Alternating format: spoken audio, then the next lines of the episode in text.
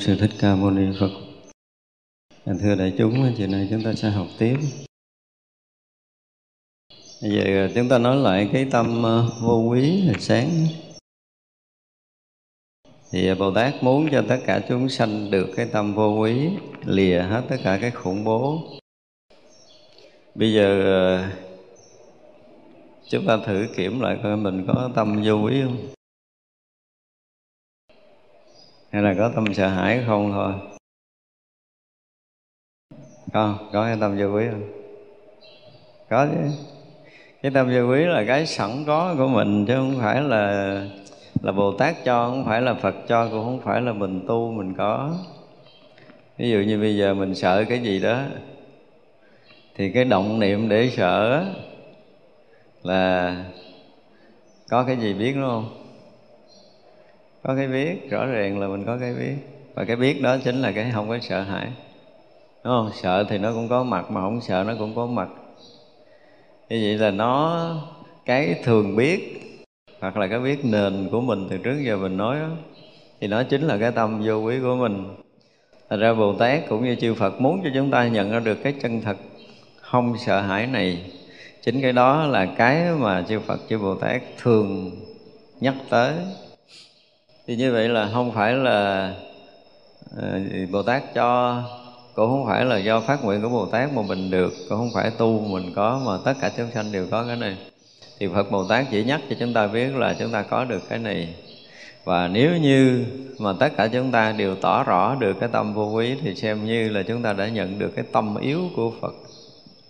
Còn nếu chúng ta chưa tỏ rõ cái này, thì như hồi trước mình nói là mình dồn hết cái lực mình về cái chuyện này, mà mình nhẹ đi cái phóng tâm ở bên ngoài, để có thể mình hiểu cái này, mình biết cái kia, mình ghi nhận cái nọ, mình chấp nhận, hoặc là mình phủ định, mình lấy, hoặc mình bỏ những cái đó, mình nhẹ nó đi, mình đừng có quan trọng nữa. Tức là cái trọng tâm mình không có hướng ra bên ngoài giống như từ trước đến giờ nữa. Đơn giản như vậy thôi. Và tất cả những cái gì xảy ra mình không còn quan trọng nó nữa. Như vậy là những cái động niệm, những cái tán tâm của mình, những cái bất an xảy ra nơi lòng của mình, những cái buồn thương giận ghét nó xảy ra thì ha, thì nó cứ xảy ra như nó đang xảy ra. Mình đừng có tác động, đừng có đụng niệm tới nó nữa. Mình rõ thấu không lầm lẫn. Và cái rõ thấu không lầm lẫn cũng không phải là mình tập trung, mình để ý, không phải là mình chú ý, và cũng chẳng có hề tác dụng công phu gì. Nên để ý, tức là nếu mình có một cái thái độ công phu nào đó thì mình đang bắt đầu hướng ra ngoài.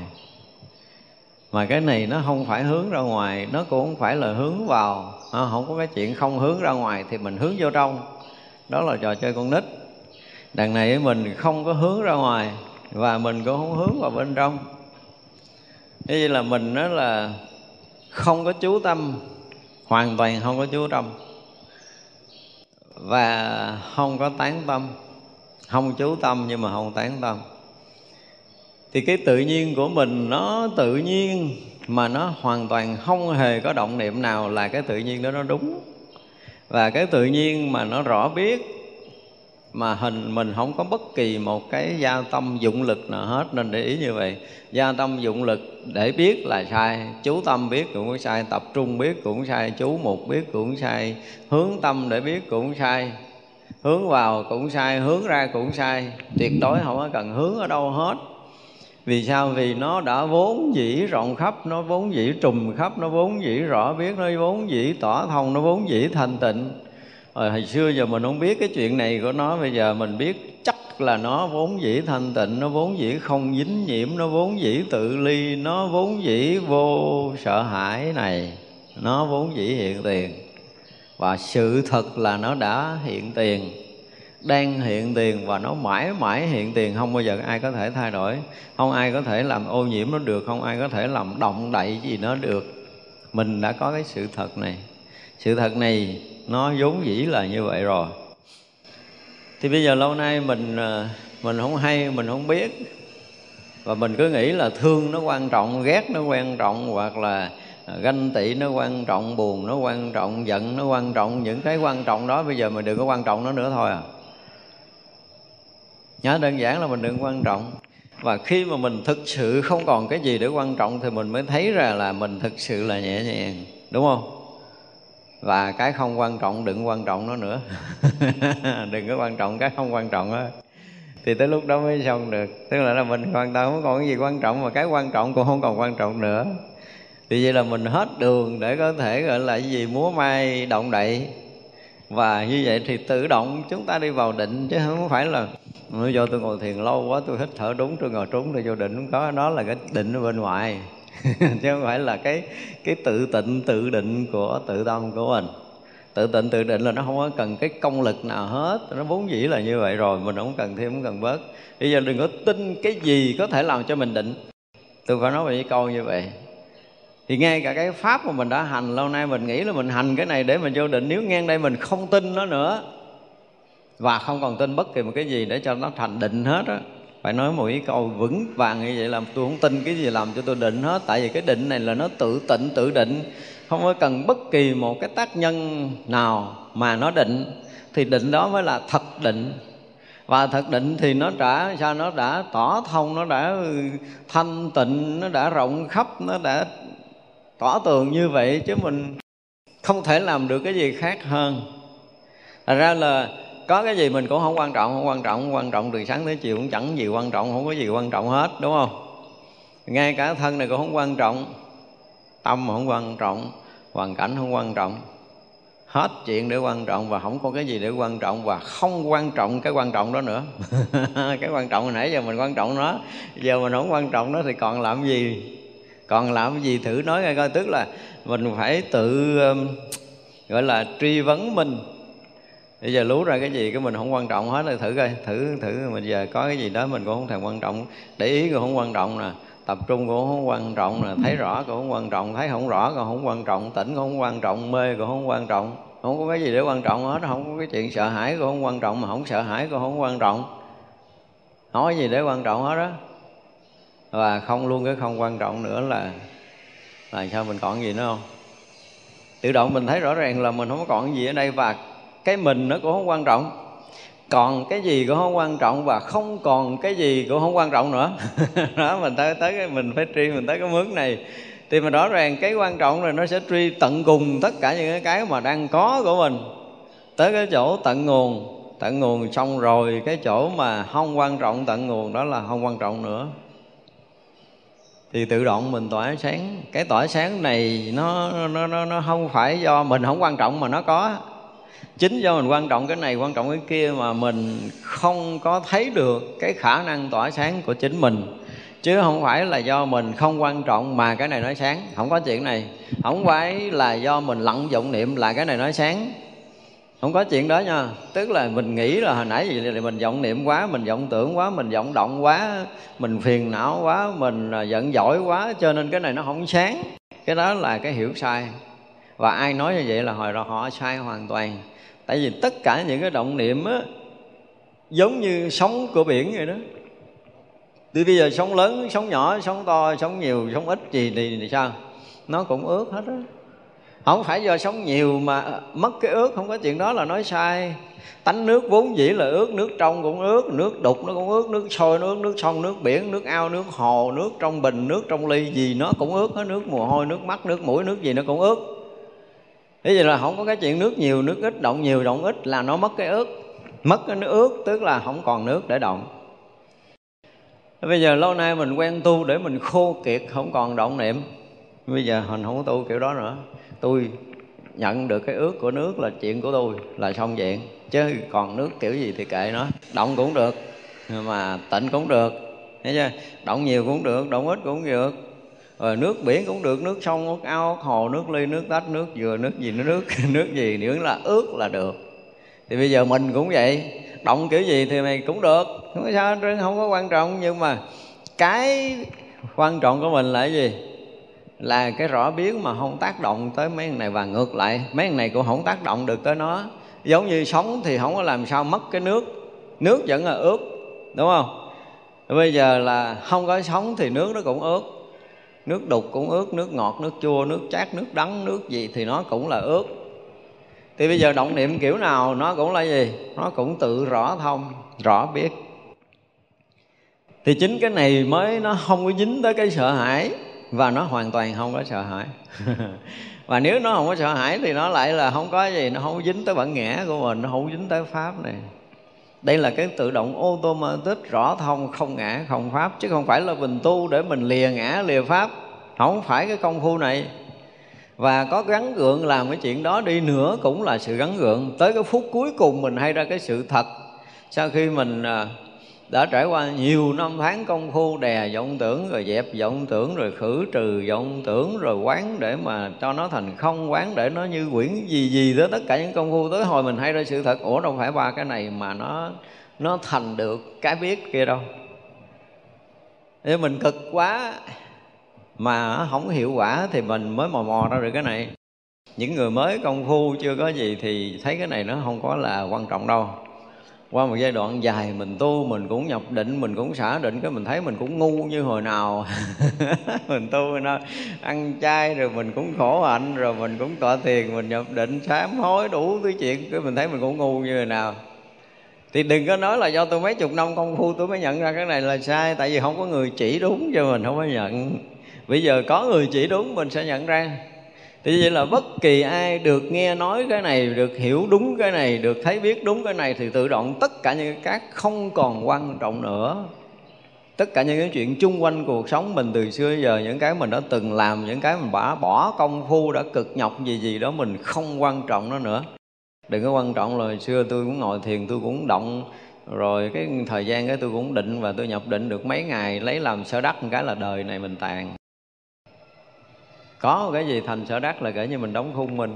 Cho nên mấy anh chị nào mà nó từng nhập định thì phải coi lại, coi mình có bị dính trong cái định không. Bây giờ nói chuyện người khác mình có đem định ra mình khoe không? Cái định là quan trọng. Và có một cái quan trọng là mình chết liền tại chỗ, đúng không? À, bây giờ có cái ngay cả cái không quan trọng, cuối cuối cùng mình cũng không quan trọng nó luôn nữa. Tức là không còn cái chuyện gì để có thể quan trọng, và không luôn cái không quan trọng nữa thì mình mới xong chuyện này. Như vậy là cái vô quý là cái có rồi, cái sẵn có, cái luôn hiện hiện. Thì cái đó Phật tổ nhắc lại là mình có cái đó, chứ không phải là Phật cho, Bồ Tát cho mình.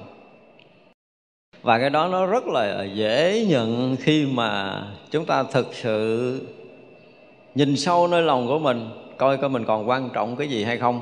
Đó, bây giờ mình cái này là dễ tìm nè, coi còn cái gì quan trọng không. Có gì quan trọng thì mình thôi, không quan trọng nó nữa. Dễ không? Công phu này rất là dễ, công phu không quan trọng. Từ đây tới hết hạ là cứ không quan trọng hết đi. Có cái gì lộ ra là không quan trọng, không có quan trọng. Ngay cả cái chuyện mà tôi thở hơi, tôi thở ra mà tôi không hít vào, tôi cũng hoàn toàn không quan trọng nữa. Nếu nó ngã ra cái đùi nó chết thì cũng không có gì đâu quan trọng. Không có cái gì để có thể quan trọng được, và không quan trọng được với cái gì. À, hai cái mặt này, và không luôn cái không quan trọng nữa thì mọi chuyện là nó hiển lộ, hiện tiền, chứ nó không có cái gì khác. Tại vì mình có quan trọng là có chuyện rồi. Quan trọng ngã thì mới quan trọng Pháp, đúng không? Quan trọng mình thì mới quan trọng cái bị mình thấy, bị mình biết, bị mình nghe, bị mình ngửi, bị mình nếm. Còn bây giờ cái mình mình cũng không quan trọng nữa thì cái bị mình có quan trọng không? Không. Hết cái chỗ để quan trọng rồi, không còn chỗ nào để tôi quan trọng nữa. Đó, khi nào mà mình mình tự truy vấn mình đến cái mức độ tận cùng là mình thấy ủa hết rồi ta, mình đâu còn gì quan trọng nữa đâu. Giờ quan trọng cái thân, quan trọng cái tâm nó cũng hết, à, không còn quan trọng thân, không còn quan trọng tâm.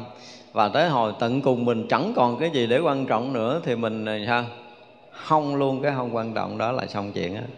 Cái cuối cùng là không còn có cái quan trọng gì, và không có cái gì có thể quan trọng được. Mà đúng là không có cái gì quan trọng được, tại mình lầm mình quan trọng nó thôi.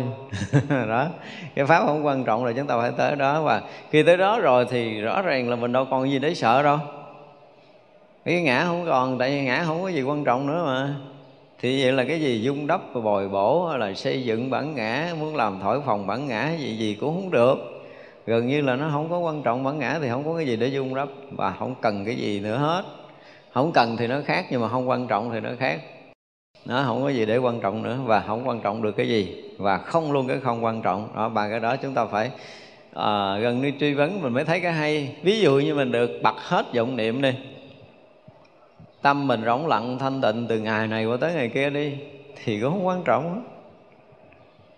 Nhiều khi người nhập định ngày ngồi kể ba tháng chưa hết, nhưng mình nhập định có tám tháng cũng không có gì quan trọng hết. Mà có gặp người nhập định tới tám năm cũng không có gì quan trọng. Cuộc đời này cũng chẳng có gì quan trọng. Không có gì quan trọng, trời có sập trước mắt kệ ông trời, cũng không có gì quan trọng. Đại khái là mọi chuyện xảy ra mà mình thực sự mình không quan trọng gì. Cái gốc là mình không quan trọng cái ngã này, cho nên tất cả những cái mà pháp hiện ra thì mình cũng chẳng quan trọng. Tự động mình sẽ không bao giờ còn sợ hãi cái gì. Và chính cái chỗ không sợ hãi là cái chỗ không có ngã, không có pháp. Cho nên không có gì để sợ, không có gì quan trọng. Thành ra là không có gì khủng bố mình được. Không có gì làm cho mình loạn tâm, loạn trí, loạn thần, không có chuyện đó. Tôi thấy cái pháp không quan trọng là một trong những cái mà gọi là gì? Dễ đi vào nguồn nhất. Cái mình ngồi về mình cứ thả lỏng, buông thư, lú đầu nào lên không quan trọng đó. Mình cứ làm bình thường thôi, này không phải là biết giọng mà tôi là không quan trọng. Không quan trọng, cái giọng cũng vậy à. Giọng cũng không quan trọng, mà không có giọng cũng không quan trọng, chứ không phải là tôi biết giọng. Bây giờ là yên á, tôi cũng không quan trọng, mà động tôi không quan trọng. À, cái nào lên là rõ cái đó, mà rõ là không có quan trọng. Hoàn toàn không quan trọng, không để ý, không có sợ hãi, không lấy, không bỏ, không thủ, không xả, không có gì. Thủ cũng không quan trọng, mà xả cũng không quan trọng luôn nữa. Là hết chỗ, đúng không? Đó, mình riêng hồi cái mình thấy mình rõ ràng, ủa bây giờ tôi hết chỗ thiệt rồi, nhưng không còn gì để quan trọng nữa, là thấy cuộc đời mình nó biến đổi rồi đó. Ai mà nó tri mình cho tới tận cùng không còn cái gì để quan trọng là mình thấy gần gần cửa rồi đó, tới cửa rồi. Và mình không luôn cái không quan trọng là tự động mình tan biến. Thành cái gì cũng không quan trọng, được cái gì cũng không quan trọng, tới chứng đắc cái gì cũng không quan trọng, không có cái gì để quan trọng hết. Mà thật sự là không có cái gì để quan trọng. Thì quý vị cho thấy rằng rất là hay. Mình cứ ngày nào cái chuyện gì không quan trọng. Bây giờ cái ăn ngon hay là áo ngon không quan trọng, ngủ ngon hay là ngủ không ngon cũng không quan trọng, có giàu có nghèo cũng không quan trọng, sướng khổ cũng không quan trọng, thậm chí là sống hay chết nó cũng không quan trọng nữa. À, chúng ta cứ mọi hết mọi chuyện mà mình đã từng quan trọng từ xưa tới bây giờ. Đúng không? Giờ quan cái không quan trọng vô, cái mình thấy nó mất tiêu à. Không có cái chuyện chấp trước được đâu, chấp gì nữa, chấp đâu có chuyện gì quan trọng đâu chấp. Đó, cho nên là không có chuyện chấp trước, không có chuyện dính mắt, dính gì nữa, dính, tại vì đâu có quan trọng đâu dính. Đã không quan trọng rồi là gần như nó tụ hết tất cả mọi thứ để mình thực sự rất là yên ổn. Mà không còn gì để sợ, tại vì tôi đâu có chấp ngã đâu tôi sợ. Thấy chưa? Ngã còn không có lấy gì chấp, cho nên không có gì để quan trọng có bản ngã nữa là xong. Đó, thì vậy là cái vô quý là một cái gì nó, nó, nó, nó, nó đã hiển hiện, chứ không phải do công phu rồi nha. Thì rõ ràng là mình đâu có gì để sợ đâu, tại vì đâu có gì quan trọng đâu nữa. Mình sợ mất của cái thân, nhưng mà cái thân này không còn quan trọng, lấy gì sợ mất, sợ còn. Cho nên là tâm vô quý nó vốn dĩ là hiển hiện, nó đang hiển hiện và và mãi mãi hiển hiện. Tâm vô quý nó như vậy. Thì các vị muốn cho mình hay được cái sự thật vô quý này, đó, đó là cái mà chư Bồ Tát muốn. Nguyện cho chúng sanh thường thích cầu pháp đầy đủ sự vui vẻ trang nghiêm. Thật ra nói nói chứ cái chuyện mà cho tới mình rất là thiết tha, rất là thích thú được nghe một bài pháp á, mà một cách tự nhiên đó nha, không phải gượng ép. Nếu bây giờ mình ở một chùa mà không nghe pháp mình bị chửi, cho nên gán đi nghe thì cái đó không phải. Đúng không? Mà mình chờ đợi, mình mong mỏi cho có cái tới cái giờ để mình được nghe pháp. Đó, mình rất là thích thú, mình rất là hứng khởi để được nghe cái, cái pháp âm của chư Phật. Thì như vậy là nó sẽ tự thay đổi mình trong những cái bài pháp đó, rất là tuyệt vời. Nghĩa là nghe giống như bây giờ mình nghe, mình thấy được cái chuyện không quan trọng, bây giờ mình uh, bắt đầu mình ứng dụng đi. Thật sự bây giờ nghe có hiểu không hiểu không quan trọng nữa. Thì quý vị mới thấy một cái điều hay là những cái chấp trước của mình, những cái vướng mắc của mình tự nhiên bây giờ nó không phải là mình bỏ nó, mà thực sự mình không quan trọng tới nó nữa. Vậy thôi là đơn giản là mình không quan trọng tới nó, chứ mình không phải là mình bỏ nó. Và nó tự tân tuột, nó tự thông lưu một cách rất là kỳ lạ. Đó, thì vậy là nghe Pháp nó trở thành cái sự thích thú, là tại vì nghe tới đâu mình rơi rụng tới đó, nghe tới đâu mình mở tuệ tới đó, nghe tới đâu mình dứt trừ phiền não tới đó, chứ không phải tôi nghe để tôi dụng công. Không có cần. Ai mà nghe Pháp để về nhà làm là người đó sai rồi. Học Phật hết, đừng có đợi nói cho biết đâu là thành tới đó đi. Thì đó là thấy tới đâu, chứng tới đó đó. Nói một cái ngon lành vậy đó. Thì như vậy mới gọi là đốn ngộ, đốn tu, đốn chứng. Tại chỗ mà tức là nghe ngay đó, tôi ngộ được cái đó là tôi sống được như cái mà tôi đang thấy, đang biết. Đó mới gọi là nghe Pháp thật sự. Thì vậy là nói ví dụ như bây giờ mình nghe chỗ không quan trọng, thì bây giờ hết rồi, hết còn chuyện gì quan trọng rồi. Hết rồi. Nghe như nó đang nghe vậy đó, hiểu không hiểu thì không quan trọng nữa. Bây giờ mình có thành gì cũng không quan trọng, có chứng gì cũng không quan trọng, đắc gì cũng không quan trọng, có sống cũng không quan trọng, có chết cũng không quan trọng. Tới hồi mà sống chết không còn quan trọng nữa là mình lấy gì để quan trọng nữa đây. Đó rồi, hết đường rồi, đúng không? Ý là nghe Pháp là mình sống được như Pháp. Thì làm một cái chuyện rất là thích thú. Chúng ta sống được, chúng ta mới cảm giác rằng Phật Pháp hết sức là nhiệm màu. Khi mà một người mà vừa nhận được chân lý, vừa nhận được chánh Pháp giống như đây đó. Tức là nhận được Pháp Tạng của học. Cái Pháp Tạng của chư Phật và hết sức trân trọng, có nghĩa là nhận ra được cái Pháp Tạng đó và bắt đầu nhảy vào dầu sôi lửa bỏng của đội chúng sanh liền. Chỉ vì cái chuyện học đạo, học Pháp của mình cũng giống như vậy đó. Mình học làm sao mà hết sức là thích thú, hết sức là trang nghiêm. Và khi mà mình thích thú là mình đã thọ nhận được. Và thọ nhận được là mình sống được như Pháp.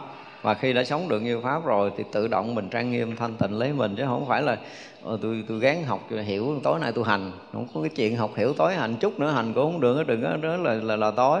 Đối với Phật Pháp chúng ta phải thực sự học như vậy á. Thì cái cái mỗi một cái thời Pháp là mỗi một cái thời gì? Là hành. Chứ không phải là nghe nữa mà là hành. Thay vì mình tự mò mò mình mình mình mình mình mình, mình thấy. Thì bây giờ có có người nói để cho mình thấy ra. Và mình thấy, họ nói mình thấy giống như mình thấy ra nơi tâm của mình đó. Thì mỗi mỗi một cái lời nói của họ là mỗi mỗi một ánh sáng chiếu gọi nơi tâm của mình, để mình soi sáng cái cái lầm mê của mình, để phá trừ cái ngã chấp của mình, để mình vượt thoát cái sinh tử này. Đây là nghe để mà sống, chứ không phải nghe để mà hiểu. Đó là cái cách mà học Pháp tốt nhất ở trong nhà Phật. Còn nghe mà để một chút, để tu, để một chút, để hành, đó là kể như mình học rất là chậm. Nguyện tất cả chúng sanh lìa các ác thú, dứt trừ tất cả những lửa dữ của tam độc. Thật ra cái này thì nó không có cần phải giảng giải nữa, đúng không? Ở nơi tâm của mình mà còn những cái tham sân si thì mình còn quan trọng. Còn quan trọng gì mới tham, chứ tham quan trọng cái thân. Thì muốn cho thân được cái gì đó thì được gọi là là còn quan trọng, cái gốc là còn quan trọng ở thân này. Cho nên muốn cho thân được sung sướng, muốn thân ăn ngon, muốn cái thân ngủ đẹp, muốn mọi người phải vừa ý mình, không vừa ý mình, mình nổi sân lên. Muốn mình được cái gì mà không được, mình nổi điên lên. Tại vì mình muốn, mình quan trọng cái muốn. Bây giờ không quan trọng cái muốn nữa, vừa khởi cái muốn lên gắn cái gì cũng quan trọng. Thôi, hết muốn. Không phải là mình hết muốn, nhưng mà mình không quan trọng cái muốn. À, mình nói ngược cái bây giờ tôi đâu phải tôi hết muốn đâu. Thì muốn thì nó cứ khởi, nhưng mà tôi không quan trọng nó. Thì khi mà mình quan trọng cái muốn thì cái được cái mất nó mới thành vấn đề sau đó, đúng không? Nhưng mà nếu mình không quan trọng cái muốn nữa rồi đó, thì có cần có được có mất sau cái muốn đó không? Đó rồi. Tự động nó, tự động nó tan rụi. Đây là một cái điều rất là hay. Cho nên là ba cái chuyện tham sân si không còn cái gì quan trọng nữa. Nếu không quan trọng, đừng có đặt vấn đề nó, đừng có đặt cái đối trọng của mình là mình tu để rồi mình diệt cái tham, mình tu để rồi mình diệt cái sân. Đâu có chuyện gì quan trọng đâu, tham đâu quan trọng, sân đâu quan trọng đâu à. Không có gì quan trọng hết. Nó lấy gì để thân, lấy gì để tham không? Mình không quan trọng, nó là tự động, cái sao tham nó tự mất à.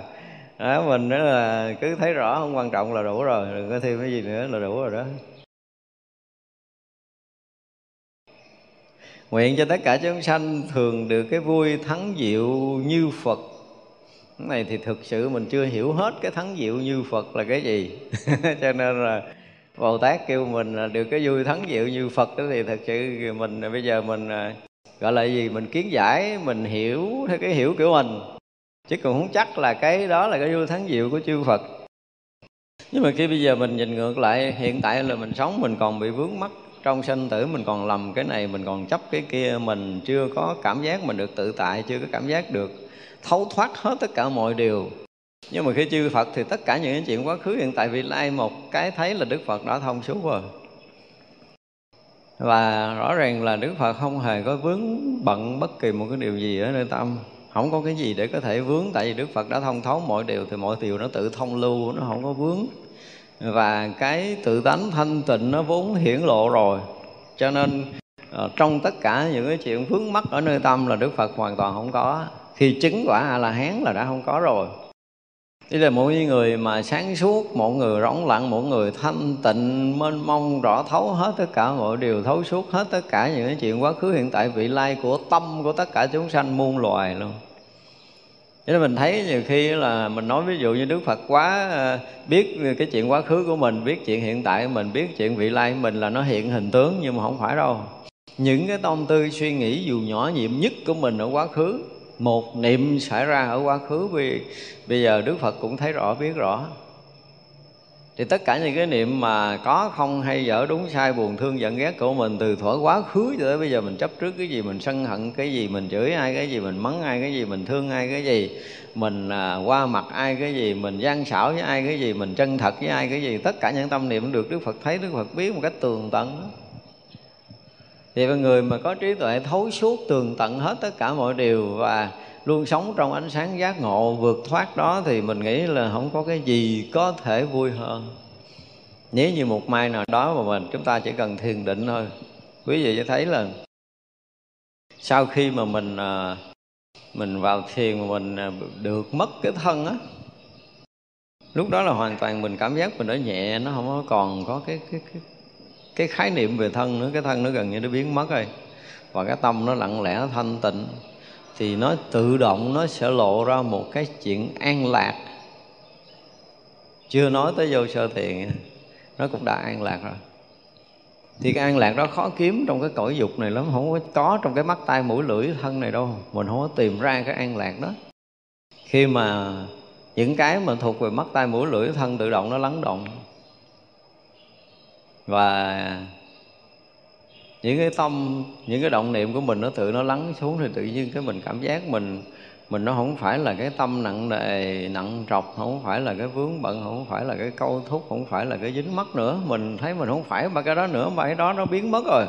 Và cái thân mấy chục kilo này nó thấy nó cũng đâu nó biến mất rồi. Rồi mình rớt vào một cái trạng thái không thân, không tâm khoảng một đoạn thôi. Quý vị sẽ thấy rằng mình thơ thớ, mình nhẹ nhàng, mình lân lân, mình phiêu phưởng. Nó hay lắm.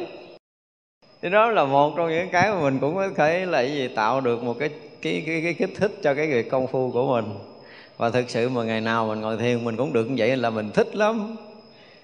Nhưng mà nó chưa phải là cái chuyện sâu. Đi sâu vô nữa thì mình sẽ đạt được cái định là mình thấy mình lìa thoát cả cái ngũ dục này, rồi lìa thoát cả thân tâm này, mình ở cái chỗ thanh tịnh rỗng lặng, và cái sự an lạc, an vui nó sẽ trỗi dậy kinh khủng. Và chỉ thấy được an lạc, thấy được cái sự an vui, thấy được sự rỗng lặng, chứ mình không thấy cái khác nữa.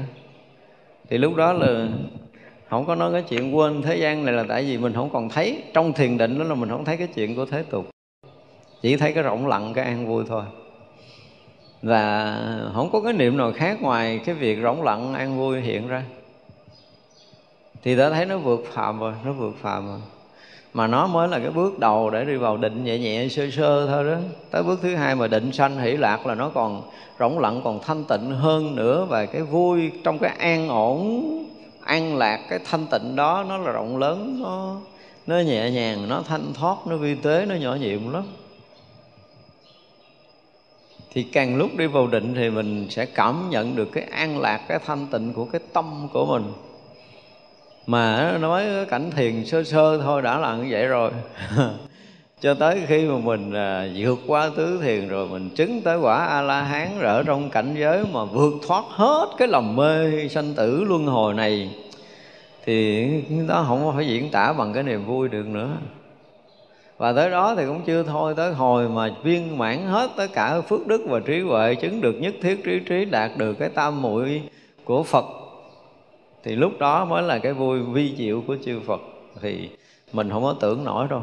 Cái, cái trí của người phàm á, không tưởng nổi cái thanh tịnh của một vị thánh. Không tưởng nổi. Chúng ta dùng cái từ là không tưởng nổi. Cái sức tưởng chúng ta nó chỉ lần quần trong cái vui và cái buồn của cái thế tục, mà trong cái so sánh, trong cái phân biệt của người phàm. Nhưng mà vượt phàm chúng ta không bao giờ tưởng nổi. Khi nào chúng ta hết phàm thì mới ta chúng ta mới hiểu nổi cái chuyện của vượt phàm siêu thánh. Đúng không? Cho nên mình tưởng thì mình cũng là tưởng kiểu của mình. Cho nên mình nói phải nói mình cái câu thật thà là mình không hiểu nổi cái vui của Phật. Không hiểu nổi đâu. Không bao giờ mình hiểu nổi. Thậm chí cả các vị A-la-hán đã ở trong cảnh giới tịch lặng của Niết bàn, cảnh giới thanh tịnh của Niết bàn, cảnh giới an vui của Niết bàn, vậy mà không hiểu nổi cái chuyện của Phật. Chứ chuyện đó là mình, thật ra là mình phải nói một câu cho nó đúng đắn là thật là thánh ý khó lường. Chỗ an vui tịch lạc này của chư Phật là rất khó có thể mà có được. Ngay cả các vị Bồ Tát, cái việc an vui của chư Phật vẫn là cái hướng về của các vị đó. Tức là cái chỗ mà các vị biết rằng nó có một cái gì đó nó siêu hơn cái chỗ thanh tịnh an lạc giải thoát của các vị Bồ Tát. Và các vị Bồ Tát đang muốn được cái cảnh giới đó, và các vị cũng muốn mình được. Nên cái gì mà các vị thánh nó có một cái điều hay là cái gì các vị quý, các vị mà đang hướng tâm về, các vị đang tôn trọng, thì các vị đều muốn mình được cái như các vị đang muốn như vậy đó. Đó là cái cách của Bồ Tát. Cho nên mặc dù là Bồ Tát chưa chứng thành quả Phật, mà Bồ Tát muốn chúng sanh chứng thành Phật quả. Nó rõ ràng là cái muốn mà muốn cho tất cả mọi người, mọi loài, chứ không phải muốn cho riêng mình. Thì đó mới là cái tâm của Bồ Tát. Thật ra cái an vui thắng diệu của chư Phật thì chỉ có chư Phật mới biết. Phải nói mình ý coi như vậy. Thì vậy là mình chỉ biết là đúng là cái này nó siêu phàm, vượt thánh, vượt quá cái tầm của mình, chưa mình chưa có với tới. Nhưng mà mình vẫn muốn có một ngày nào đó mình được như cái mà chư Bồ Tát đang muốn mình như vậy. Nguyện cho tất cả chúng sanh được cái tâm Bồ Tát, lìa hẳn tất cả những lửa tham sân si. Tâm Bồ Tát là tâm của một bậc giác ngộ rồi. Đương nhiên là một người giác ngộ thì tham sân si nó sẽ không còn. Nhưng mà chưa giác ngộ thì tham sân si vẫn còn nguyên. Đó là điều mà chúng ta phải biết. Và khi giác ngộ rồi á, thì tất cả mọi cái cũng nguyên si. Không có cái gì mất hết đó. Cho nên nói lậu tận là diệt tận là không phải đâu. Không có cái chuyện diệt tận rồi đó. Cái gì nó cũng còn hết trơn á. Nó còn nguyên hết tất cả mọi cái, mà những cái chưa có xảy ra nó cũng hiện nguyên ra nữa. Hiện tất cả những cái đã xảy ra, đang xảy ra và sẽ xảy ra ở trong cái pháp giới mười phương này, còn nguyên si tất cả mọi thứ. Thì mỗi thứ thì nó ở một vị trí của chính nó, không có cái gì làm cho cái gì hư đốn, không có cái gì tác động làm méo mó cái gì. Mỗi mỗi điều hiện nguyên tất cả những cái đã có, đang có, sẽ có, nó còn nguyên gì hết. Thì người đó là người thực chứng, thực biết. Còn mình chứng mình thấy mình mất cái này, mình mất cái kia, mình mất tâm tham, mất tâm sân, mất tâm si hay gì, không phải. Cái tham nó là vọng động của cái dụng tâm. Thì vậy là khi mọi người giác ngộ là thấy được cái gì? Cái dụng của cái tâm. Và thấy cái tâm chân thật, lặng lẽ, yên tịnh. Thì cả hai này nó còn nguyên à. Bây giờ mình xài cái gì thôi. Bây giờ xài cái gì, muốn xài sân thì cũng chửi lộn được. Nhưng mà không muốn xài sân, cái tâm thanh tịnh suốt ngày suốt đêm không có ai động tới được. Vì xài gì cũng xài được trên người đó. Mà khi thấy rõ, biết rõ và có năng lực để có thể dùng xài hết tất cả, từ nhiễm cho tới tịnh, từ động cho tới định, là tất cả mọi cái đều xài được hết. À, nên có năng lực đó mới vui. Còn bây giờ mình động mà mình muốn tịnh, mình tịnh không có được, mới khổ cho mình. Đúng không? Còn mọi người mà đã làm chủ được tự tâm, từ cái tịnh cho tới cái động, tôi muốn xài gì đó tôi xài à, thích xài gì đó thì xài. Thích xuống cõi phàm chơi, đúng không? Thì khởi niệm tham sân đồ chơi với người ta cho nó vui. Còn không thích chơi cõi phàm, ở cái chỗ thanh tịnh là không có cái thằng phàm nào có thể đụng tới mình được. Mà mình cũng không có nhiễm tới phàm nào, không có cái gì nhiễm với cái gì hết đó. Tất cả các pháp từ xưa giờ chưa từng bị nhiễm, bị nhớ. Mình tưởng tượng vậy thôi chứ gì nhiễm gì đâu. Cái mình nó bị người lớn kiểu dạy gì đó mình không biết. Bây giờ cái mình cũng sợ nhiễm. Cái mình sợ sân, cái mình sợ tham, sợ tùm lum hết à. Chứ tham sân là cái gì để sợ? Nó là nó, rồi là mình vẫn là mình. Cái tham nó không làm ô nhiễm cái tâm thanh tịnh của mình. À, khi mà mình đã thấy rõ, biết rõ được cái tâm thanh tịnh rồi á ha, thì thấy rõ ràng đâu có thằng nào làm nhiễm nó được đâu, không thằng nào làm động nó được đâu, và không có thằng nào động với thằng nào luôn. Tất cả các pháp nó vốn tự ly, nó vốn tự siêu thoát. Nó vốn tự tại, nó không có cái gì ràng được cái gì trơn. Đừng có nói là lấy cái này cột kia, kia trói cái nọ, không có cái gì trói gì, cột gì, không có gì dính với cái gì hết. Và khi mà mình thấy được cái sự thật này rồi á, thì cái gì tham sân si còn chỗ để đứng không? Khi mình thấy được sự thật rồi thôi à. Cho nên cái cần là cái mình thấy được sự thật. Mà bây giờ là muốn được tâm của Bồ Tát, tức là cái tâm của một người giác ngộ. Mà tâm người giác ngộ là cái người thấu thoát được sự thật của tất cả các cõi, các loài. Và khi mà mình thấy được sự thật đó rồi thì không có nói chuyện tham sân si. Không có, không cần bàn cái chuyện này nữa. Mà hỏi người này hết tham sân si chưa? Thì muốn nói thì sao cũng được, muốn nói hết cũng được, và muốn nói không cũng được. Vì sự thật nó vẫn còn hiển hiện ở đó. Cho nên khi mà Đức Phật thấy rõ cái sanh diệt, thấy rõ cái tập khởi của cái sanh là khổ à, và thấy rõ cái diệt tận, và thấy rõ con đường diệt tận là Đức Phật đã giác ngộ. Người giác ngộ là người có đầy đủ trí tuệ, thấy tận nguồn thanh tịnh của Niết bàn và thấy tận nguồn đau khổ của tất cả chúng sanh. Hai cái nguồn này, hai nguồn này đều thấy một cách tường tận rõ ràng trong một cái thấy duy nhất, thì người đó là người giác ngộ. Còn mình bây giờ thấy đâu cũng chật vật, cũng phiền não, cũng khổ đau, mà cái chỗ tận nguồn thanh tịnh mình không thấy, cho nên mình chưa có giác ngộ. Mình khác Phật ở chỗ này. Phật cái gì cũng thấy, cũng biết. Còn mình thì có cái mình thấy nhưng mà thật sự mình cũng không biết. Cái trước mắt mình không biết hết nó, cái bên tai mình cũng không hiểu nó. Tuy nhiên là trí tuệ mình không có, khác ở Phật ở chỗ này thôi. Chứ ngày nào mình thấy là mình thấy hết tất cả các pháp là coi chừng à, là mình đã được giác ngộ như Phật. Đúng không? Nhưng mà giờ thấy đâu có hết. Do mình thấy qua tường qua vách, mình không thấy, mình nghe có một đoạn ra khỏi không gian đó mình nghe không được. Thật ra mình thấy người đó mình không hiểu, mình không biết họ là ai, thấy cái sự vật mình không có thấu được cái bề mặt bề trái của nó, cái chân cái ngụy, cái đúng cái sai cái nó mình không thấy, cái thật cái giả nó mình không thấy, thì rồi là được gọi là mình vô minh. Còn Bồ Tát mấy chuyện này mấy ông thấy hết rồi, và thấy hết cho nên có tham sân si thấy không? Thấy tham sân si được Bồ Tát thấy rất là rõ nó nằm ở đâu, lý do nào nó sanh tham, và từ cái chỗ nào nó sanh sân, thì thấy hết cái cái hiện khởi, cái hiển hiện của nó, và thấy cái tập khởi của nó mà. Mỗi cái đều thấy rất rõ như vậy. Thấy ba thời có vọng niệm đàng hoàng thì vậy là đâu còn bị dính vô. Chỉ một cái là mình thấy mình không biết nó còn hay nó mất. Thậm chí là mình dụng công, mình tu tập, mình đang ngồi thiền, vọng đại khởi, mình chặt, mình chém, mình, mình đè, mình nén, mình khử, mình trừ, nó gì luôn la, cái hồi cái nó cũng lặn xuống. Cái mình nghĩ là mình dụng công hay quá, bữa nay mình chém được một cái vọng niệm nó đứt rồi. Mấy ngày mai nó khởi lên đi như cổ à. Nó cũng còn nguyên đó. Rồi bắt đầu mình thấy ủa sao ngày hôm qua mình dụng công được mà sao nay nó lại khởi lên. Vì vậy là khi vọng khởi và vọng lặng đó mình không biết là nó còn hay nó mất, có nghĩa là mình vô minh. Còn lần này Phật Bồ Tát thấy rất rõ là bây giờ anh khởi lên đúng không? Nguyên nhân nào mới có cái niệm khởi này, và khởi ngày đây rồi còn nữa hay là nó mất.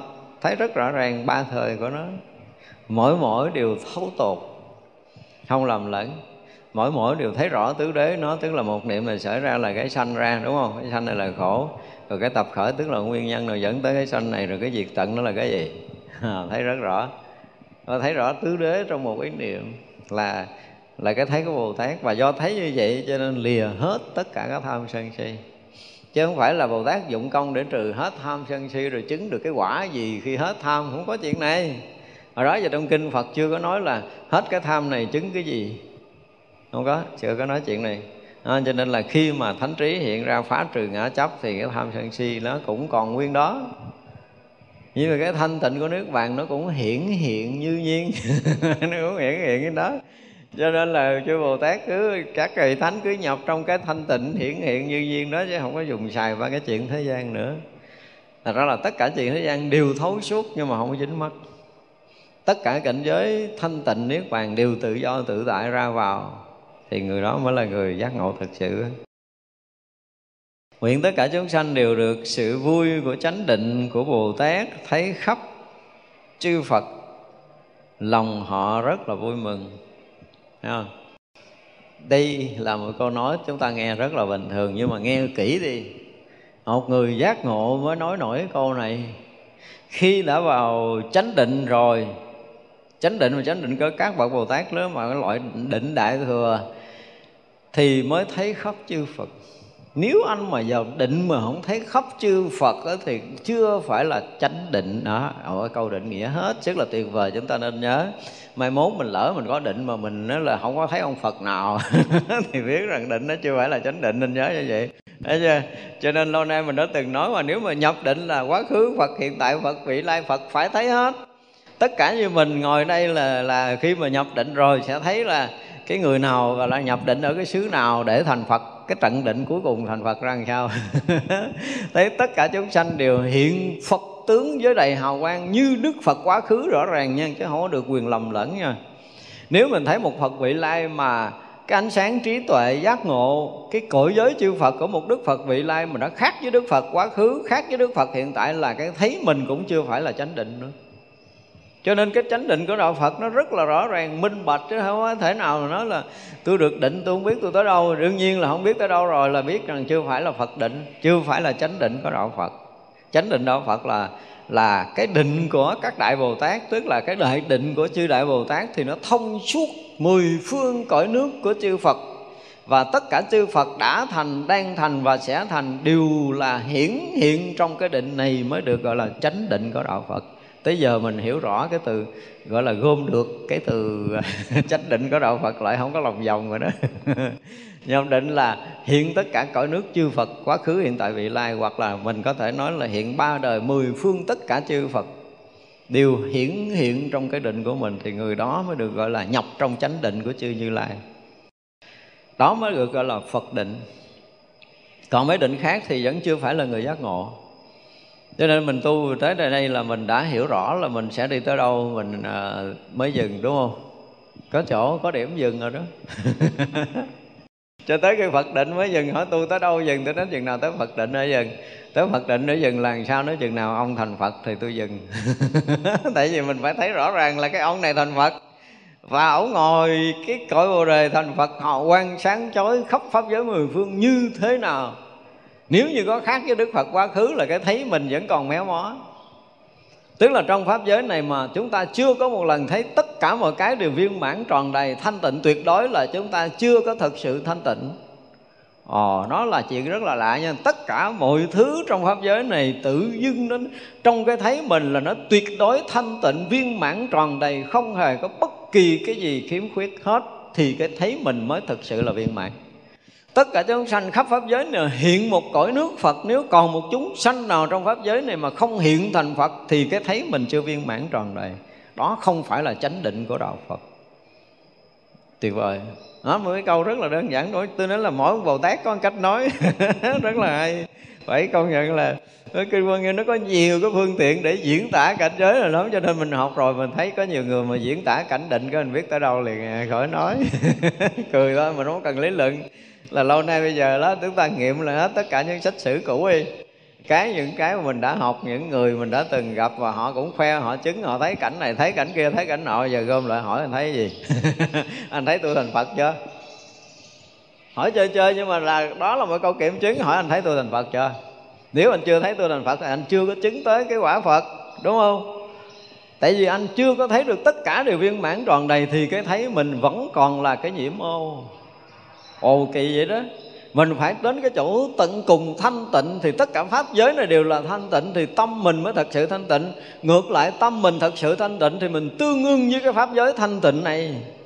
Còn bây giờ mình còn có một chút khiếm khuyết, có nghĩa là tâm mình không thanh tịnh, thì không viên mãn tròn đầy trí tuệ giác ngộ của mình đâu.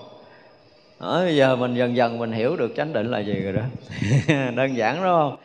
À, nếu mà tôi anh mà thật sự nhập trong chánh định, anh phải thấy tôi là Phật.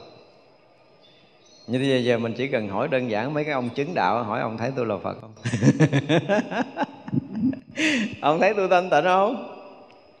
Nói ông mà cái gì đó mà thanh tịnh, ông có tu đâu, thanh tịnh đó rồi xong rồi đó, ông về nhà đi. Nó đơn giản người ta mình để kiểm tra, có mấy ông tu chứng dễ lắm, không có khó. Chỉ cần tôi hỏi ngược câu một là kể như nó lộ ra liền à. Thì chắc chắn là nó sẽ chê mình là mày tu cái gì mà mày nói mày thanh tịnh rồi tùm lum. Cái kiểu lý luận cơ bản là mình có tu mình mới thanh tịnh, đúng không? Mình không tu mình đòi mình thanh tịnh cái gì? Thì đó là cái thấy của cái so sánh phân biệt. Và rõ ràng thì ông còn cái tưởng ông mới nói như vậy, chứ thực sự là ông đã tới cảnh giới thanh tịnh thì chỗ nào là không thanh tịnh ông chỉ tôi coi. Ông còn chỗ nào không thanh tịnh chỉ tôi coi, ông thấy cái gì không thanh tịnh chỉ tôi coi. Hỏi thế nào là Phật, hồi xưa có nhiều ông tổ nói rồi, nói người thấy chỗ nào không phải là Phật. Có nhiều ông tổ không tới rồi. Cái thiền khách hỏi tôi thầy thế nào là Phật, nó hỏi mày thấy chỗ nào không phải là Phật mày chỉ tôi coi. Thấy không? Khi người ta thấy tới người ta sẽ trả lời cái câu đó liền à. Cho nên mình chỉ cần đơn giản mình hỏi là ông thấy tôi là Phật chưa vậy. À, ông chỉ cần có một câu chê mình là biết ông có ra gì rồi, khỏi cần học đạo tiếp. Đúng không? Đây ở đây rất là đơn giản. Đấy, từ cái chỗ mà học những cái này mình có nhiều chuyện vui để mình chơi lắm á. Muốn biết người này chứng đại hay không hỏi một câu biết à. Mà ví dụ như bây giờ mình hỏi ổng có phải là ổng hỏi là bây giờ tôi hỏi là bây giờ ông thấy tôi là Phật chưa, thì ổng có chắp tay xá rồi kính chào Đức Phật hiện hữu thì được. Có thể uống trà được. Có thể uống trà được. Còn không thì ông đừng có chứng gì với tôi, có công mệt lắm thiệt á. Khi mà hỏi đạo nó có những cái cắt cớ vậy đó. Tại vì đây là cái cảnh giới của chư Phật, cảnh giới của những người thực sự chứng đạo, những người thực sự thanh tịnh. Ở đây dùng cái từ là cái cảnh giới chánh định của một vị Bồ Tát, mà khi Bồ Tát đã nhập vào chánh định rồi là thấy khắp chư Phật. Nếu mà không thực sự không thấy khắp chư Phật không phải là một người thực sự giác ngộ đâu. Hoàn toàn không phải, chúng ta khẳng định như vậy. Rất là ở đoạn trước cũng đã nói cái vụ này rồi, đúng không? Và tất cả cái gì ở Kinh Hoa Nghiêm mà nói tới cảnh giới chư Phật đều phải nói tới cái chánh định này. Thì mỗi người có một cái cách diễn tả chánh định khác nhau, nhưng mà đây là một cách diễn tả rất rõ ràng để cho mình thấy trong lý luận này chúng ta có thể vững chãi đi đi vào con đường của đạo Phật. Đó, mình biết chắc rồi mình đi tới đâu là xong chuyện của mình. Nếu ngày nào mà mình chưa có thấy hoàn toàn thanh tịnh của cả pháp giới này, ngày nào tất cả mọi cái không có hiện một cái cõi giới Phật, tất cả những Đức Phật quá khứ không hiển hiện đầy đủ, Đức Phật hiện tại không hiển hiện đầy đủ, Đức Phật vị lai không hiển hiện đầy đủ, hay nói hơn khác hơn là tất cả chúng sanh không hiện được cõi giới Phật, thì lúc đó là tâm chúng ta chưa có thanh tịnh, chưa giác ngộ hoàn toàn. Đương nhiên là chúng sanh bây giờ nó đang lầm mê. Ủa vậy mà mình không có thấu suốt vị lai thì con mắt mình thấy cái gì? Thấy hai thời à. Thấy hai thời. Còn nếu thấy ba thời thì phải thấy tới cái chỗ tận cùng chúng sanh thành Phật. Và thành Phật như thế nào mình phải thấy, chứ không phải là ảo tưởng ảo giác họ hiện cái tướng Phật như thế nào. Nhất nhất chúng sanh hiện cõi giới Phật đều được mình thấy rõ biết rõ, thì mới là cái thấy viên mãn trọn vẹn tròn đầy. Còn không là vẫn còn khiếm khuyết, nên biết như vậy. Thì bây giờ mình học đạo gì không biết, học thiền hay là học tịnh, học mật, cái gì không biết, mà ngang đây mình đã biết được chánh định của đạo Phật một cách rõ ràng rồi đó. Rồi anh đi đâu? Anh dạy tôi tới đâu đâu, anh nói tôi thử nghe đi. Bây giờ anh nói là anh nhận tôi làm đệ tử đúng không? Tôi sẵn sàng bắn cái mạng tôi cho anh đó. Bây giờ dạy tôi tới đâu nói đi. Muốn tôi thành cái gì? Cái chỗ tận cùng giác ngộ là cái gì? Nói cho tôi rõ ràng đi tôi theo. Còn nếu mà không có biết tới cái chuyện này thì đừng có hòng mà có thể dẫn con người ta tới cái chỗ tận cùng giác ngộ giải thoát. Và như vậy thì mình nói là mình nói cái gì, chứ chưa phải nói trong chánh định của Phật đạo. Đó là điều mà chúng ta phải biết. Cho nên khi mình học để rồi mình có được những cái thái nhìn này, đây là phải dùng cái từ là cái phước của mình. Chứ mình lâu nay mình không biết giác ngộ là cái gì. Thực sự tất cả những người học Phật vẫn có một cái thắc mắc nơi tâm là cái chỗ sắc giác ngộ tận cùng của đạo Phật là cái gì. Có thể diễn nói cho người ta nghe để người ta có thể khái niệm được hay không?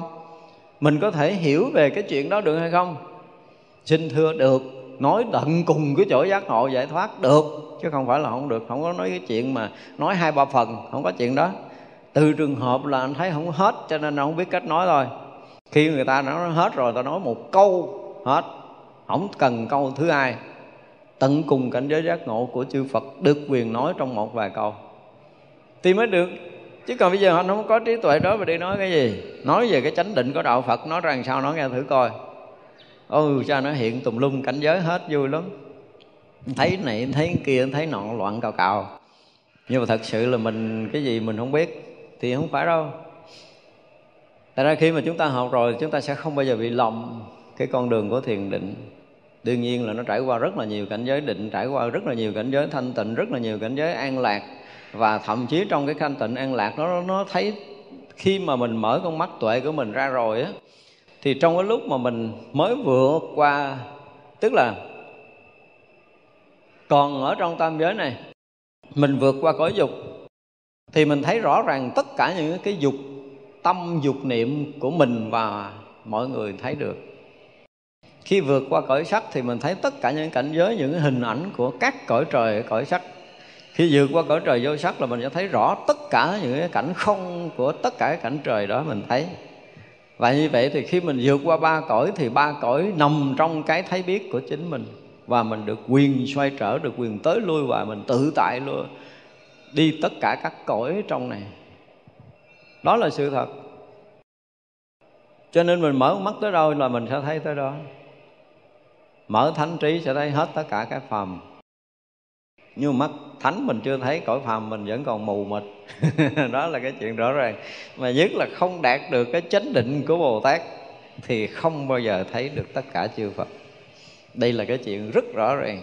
Đạt được cái chánh định của Bồ Tát thì mới thấy được tất cả chư Phật, quá khứ, hiện tại và vị lai. Và một lần được thấy tất cả chư Phật xem như là mình đã có con mắt Phật rồi. Có con mắt Phật rồi mới thấy cõi giới chư Phật, chứ không có lấy gì thế. Và phải thông qua chánh định của Bồ Tát rõ ràng. Nhưng mà sự thật thì cái, cái thấy Phật của mình ngay cái buổi ban đầu mà mình mới nhận á, thì cái khả năng thanh tịnh, rộng lặng, tỏ thông, không vướng mắc, tự tại, trùm khắp thì tất cả những cái đó nó hiện ra. Nhưng lần đầu không đủ sức này đâu, xin thưa là nó không đủ sức thiệt rồi nha. Tức là người thấy tánh ban đầu thì bây giờ là thứ nhất là khi mà một lần chúng ta ngủ quẩn dai không thì là không có thân, không có tâm. Nhưng mà nó sẽ rực sáng, nó sẽ thấu tận, nó cũng trùm khắp, nó cũng tỏ thông, nó cũng không lầm lẫn bất kỳ một cái điều gì. Không có cái gì nó không thấy, không có cái gì nó không biết một lần. Nhưng mà lúc đó chưa thực sự thành Phật đâu. Cho nên là mà gọi là thấy chư Phật mười phương là chưa phải. Những cái bước đầu mà mới nhập tánh thì chưa được cái này đâu. Rồi bắt đầu mới sống trong cái sự thanh tịnh đó mà lợi lạc chúng sanh á, thì trừ cái thấy biết thanh tịnh rồi, thấy biết các cõi rồi, khởi cái từ tâm, khởi cái phương tiện đi độ sanh chỗ này chỗ kia chỗ nọ một cái thời gian rồi, thì cái thấy nó tự động nó rõ rõ rõ, nó rộng rộng rộng, nó càng rõ nó càng rộng, nó càng thanh tịnh, càng rõ càng rộng càng thanh tịnh. Nó không phải là lớn thêm, nhưng mà vì cái cái thấy biết của chúng ta giúp lúc đầu mình tưởng tượng là sao? Mình ngủ mới vừa thức dậy, mình đã thức dậy là mình hết mê rồi đúng không? Nhưng mà cái phút giây mà mình mới có tỉnh giấc là mình có như cái người hoạt động bình thường trong ngày không?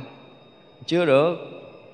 Cái rửa rừng hồi cái mình tỉnh hơn, hồi mình tỉnh hơn, hồi mình rõ hơn, hồi mình mới động người, động tay, động chân, mình mới đi, mới đứng, rồi mình rửa mặt, rồi mới tỉnh táo. Ví dụ vậy, thì nó gọi là nó cũng có một cái chút thời gian đó thôi.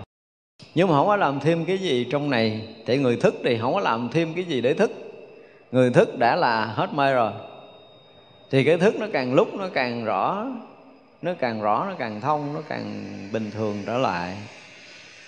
Thì giai đoạn đầu mình chưa đủ sức thế này, nhưng mà muốn đạt tới cái chỗ tận cùng này thì phải tới đây.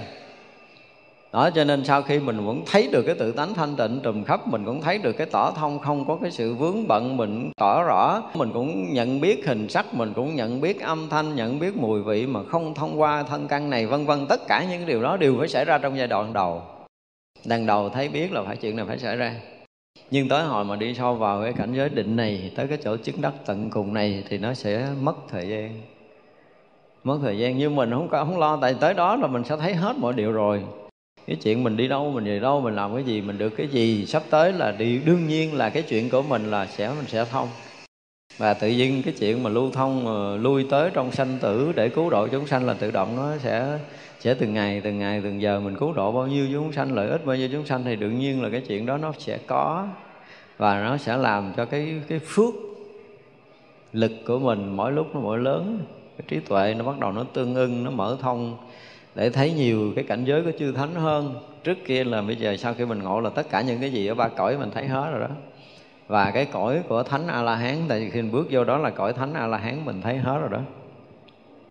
Nhưng mà hơn nữa mình không thấy.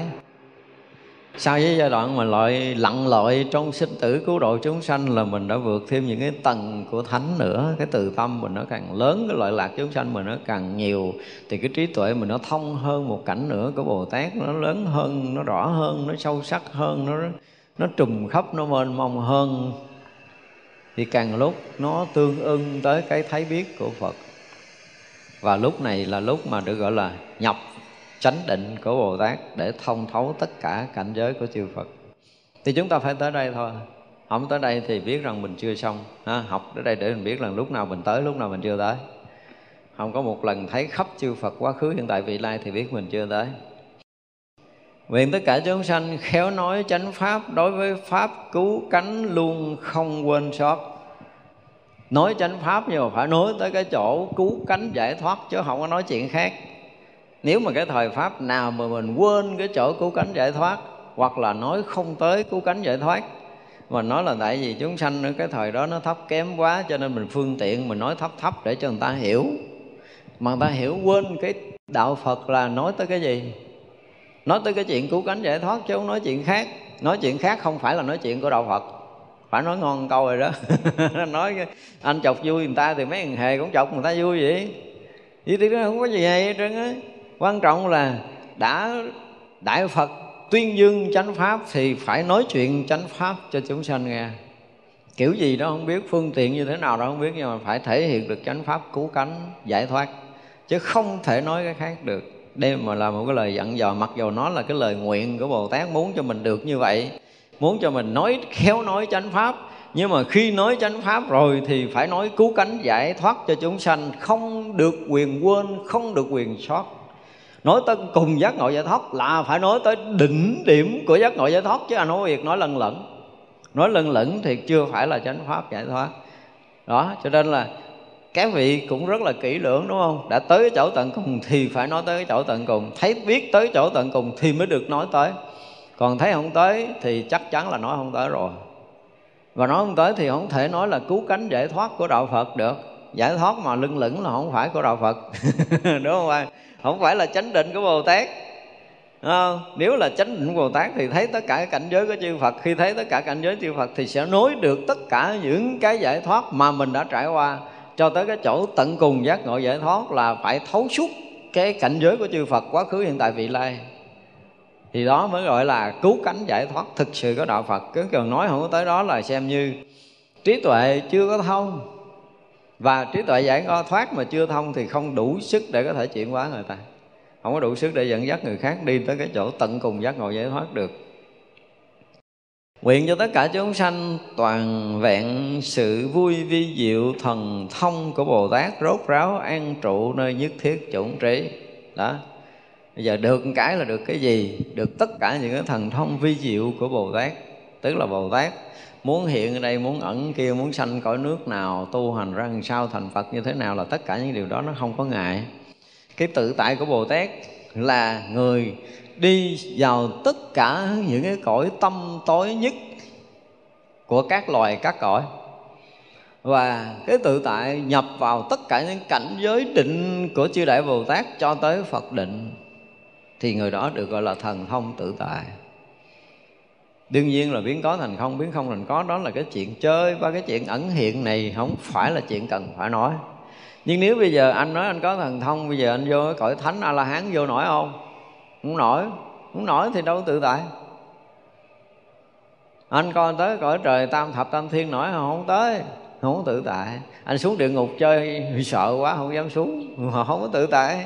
Đó là tất cả các cõi sướng khổ ở trong tam giới này, hoặc là những cảnh giới thanh tịnh, những cái cảnh giới tu chứng, những cái cảnh giới thiền định, cho tới chánh định tam muội của chư Bồ Tát, mà anh không tự tại thì không phải là cái người thật sự giác ngộ của đạo Phật.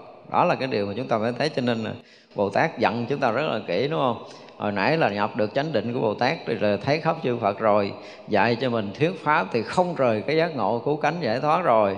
Thì bây giờ là mình thấy trọn vẹn cái sự ví dụ thần thông của Bồ Tát. là rốt ráo an trụ nơi nhất thiết chủng trí. Nếu mình thực sự không có chứng được tất cả những cái trí trí của Bồ Tát, tức là Bồ Tát từ đó là thập tính, thập trụ, thập hạnh, thập hồi hướng và thập địa, tất cả những cái đó mà mình không từng biết và chưa từng trải qua thì gọi là không chứng được những cái trí của Bồ Tát. Và đương nhiên là mình sẽ chứng được hết tất cả những cái cảnh giới đó, được gọi là nhất thiết trí trí. Tất cả những trí chứng của Bồ Tát mình phải chứng, và cái trí giác ngộ tận cùng là thông thấu tất cả những trí giác của chư Phật mười phương thì mới được gọi là nhất thiết trí trí. Chứ còn tất cả những cảnh giới chứng của Bồ Tát mà chưa chứng thành cõi Phật, chưa có đồng với cái trí chứng của một Đức Phật nào thì chưa phải. Thật sự thì tới cái chỗ mà thông đồng với cái trí tuệ giác ngộ của một Đức Phật thì tất cả chư Phật đều được dung thông trong cái trí giác này. Chư Phật mười phương đều được thông thấu trong một cái sát này, thì lúc đó mới được gọi là chứng nhất thiết chủng trí của chư Phật. Đó, mình nghe nhất thiết chủng trí lâu nay nhưng mình không hiểu nhất thiết chủng trí là cái gì. Tất cả những cái, cái trí tuệ từ cái sơ phát tâm cho tới cái tận cùng, tức là những cái chủng trí Phật, những cái trí chứng của chư Phật, chư Đại Bồ Tát, chư vị Thánh Hiền là đều phải trải qua hết, là đến cái chỗ tận cùng của chư Phật và thông đồng tất cả cái cõi giới chư Phật mười phương thành một cõi giới Phật. Và mình ở trong cái cảnh giới đó không có hề có bất kỳ một cái sự sơ sót nhỏ nhiệm nào, dung thông viên mãn, trọn vẹn, tròn đầy, không có khiếm khuyết nào, thì người đó được gọi là nhất thiết chủng trí đã được chứng. Còn không là còn lâu lắm biết là mình chưa tới, cố gắng tu tiếp. Đây là Đại Bồ Tát vì cầu chánh pháp, lúc đem thân tự nhảy vào hầm lửa, dùng thiện căn hồi hướng, muốn cho chúng sanh lìa nghiệp chướng ngại, đều được đầy đủ trí tuệ. Đó, thì vậy là cái phần mà, mà Bồ Tát cầu pháp, cầu pháp tạng cầu pháp tạng của chư Phật, và hết sức để gì là cung kính tôn trọng pháp tạng của chư Phật, hết sức hoan hỷ khi nhận được pháp tạng của chư Phật.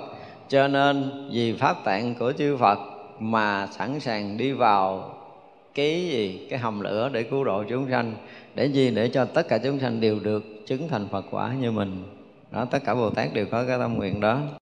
Chư Phật tử Đại Bồ Tát vì cầu chánh pháp để khai thị diễn thuyết đạo hạnh của Bồ Tát, chỉ đường Bồ Đề đến trí vô thượng, xuyên tu thập lực, hiển thị tâm nhất thiết trí, được trí vô ngại, cho chúng sanh được thanh tịnh trụ nơi cảnh giới của Bồ Tát, xuyên tu tập đại trí tuệ, được Phật Bồ Đề, mà tự thân phải thọ lấy vô thượng sự khổ não, như cầu thiện Bồ Tát, dũng mãnh vương Bồ Tát và vô lượng đại Bồ Tát. Lúc vì pháp mà thọ khổ, Bồ Tát đem thiện căn hồi hướng như vậy, nguyện tất cả chúng sanh lìa hẳn tất cả sự khổ não bức bách, thành tựu thần thông tự tại an vui. Nguyện tất cả chúng sanh lìa hẳn những sự khổ, được tất cả sự vui. Dứt hẳn thân khổ, được thân thanh tịnh an vui. Nguyện tất cả chúng sanh thoát khỏi ngục khổ, thành tựu trí hạnh. Nguyện tất cả chúng sanh thấy đường an ổn, lìa khỏi ác đạo. Nguyện tất cả chúng sanh được vui pháp hỷ, dứt hẳn sự các khổ. Nguyện tất cả chúng sanh dứt hẳn các sự khổ, không còn oán hại, luôn yêu mến nhau. Nguyện tất cả chúng sanh được sự vui của Phật, lìa khổ sinh tử. Nguyện tất cả chúng sanh thành tựu sự an lạc thanh tịnh vô tỷ, không sự khổ gì làm tổn thương được. Nguyện tất cả chúng sanh được tất cả sự vui thù thắng vô ngại của Phật. Bây giờ chúng ta thấy là Bồ Tát vì cầu chánh pháp để khai thị diễn thuyết hạnh Bồ Tát, chỉ đường Bồ Đề vô thượng cho chúng sanh. Tức là ngay từ cái phát tâm tu học của các vị Bồ Tát, và các vị cũng muốn mình làm giống như vậy. Tức là ngay bây giờ là chư Đại Bồ Tát vì cầu thánh pháp, thì mình nếu đi theo con đường của chư Phật và chư Bồ Tát thì mình cũng cầu chánh pháp.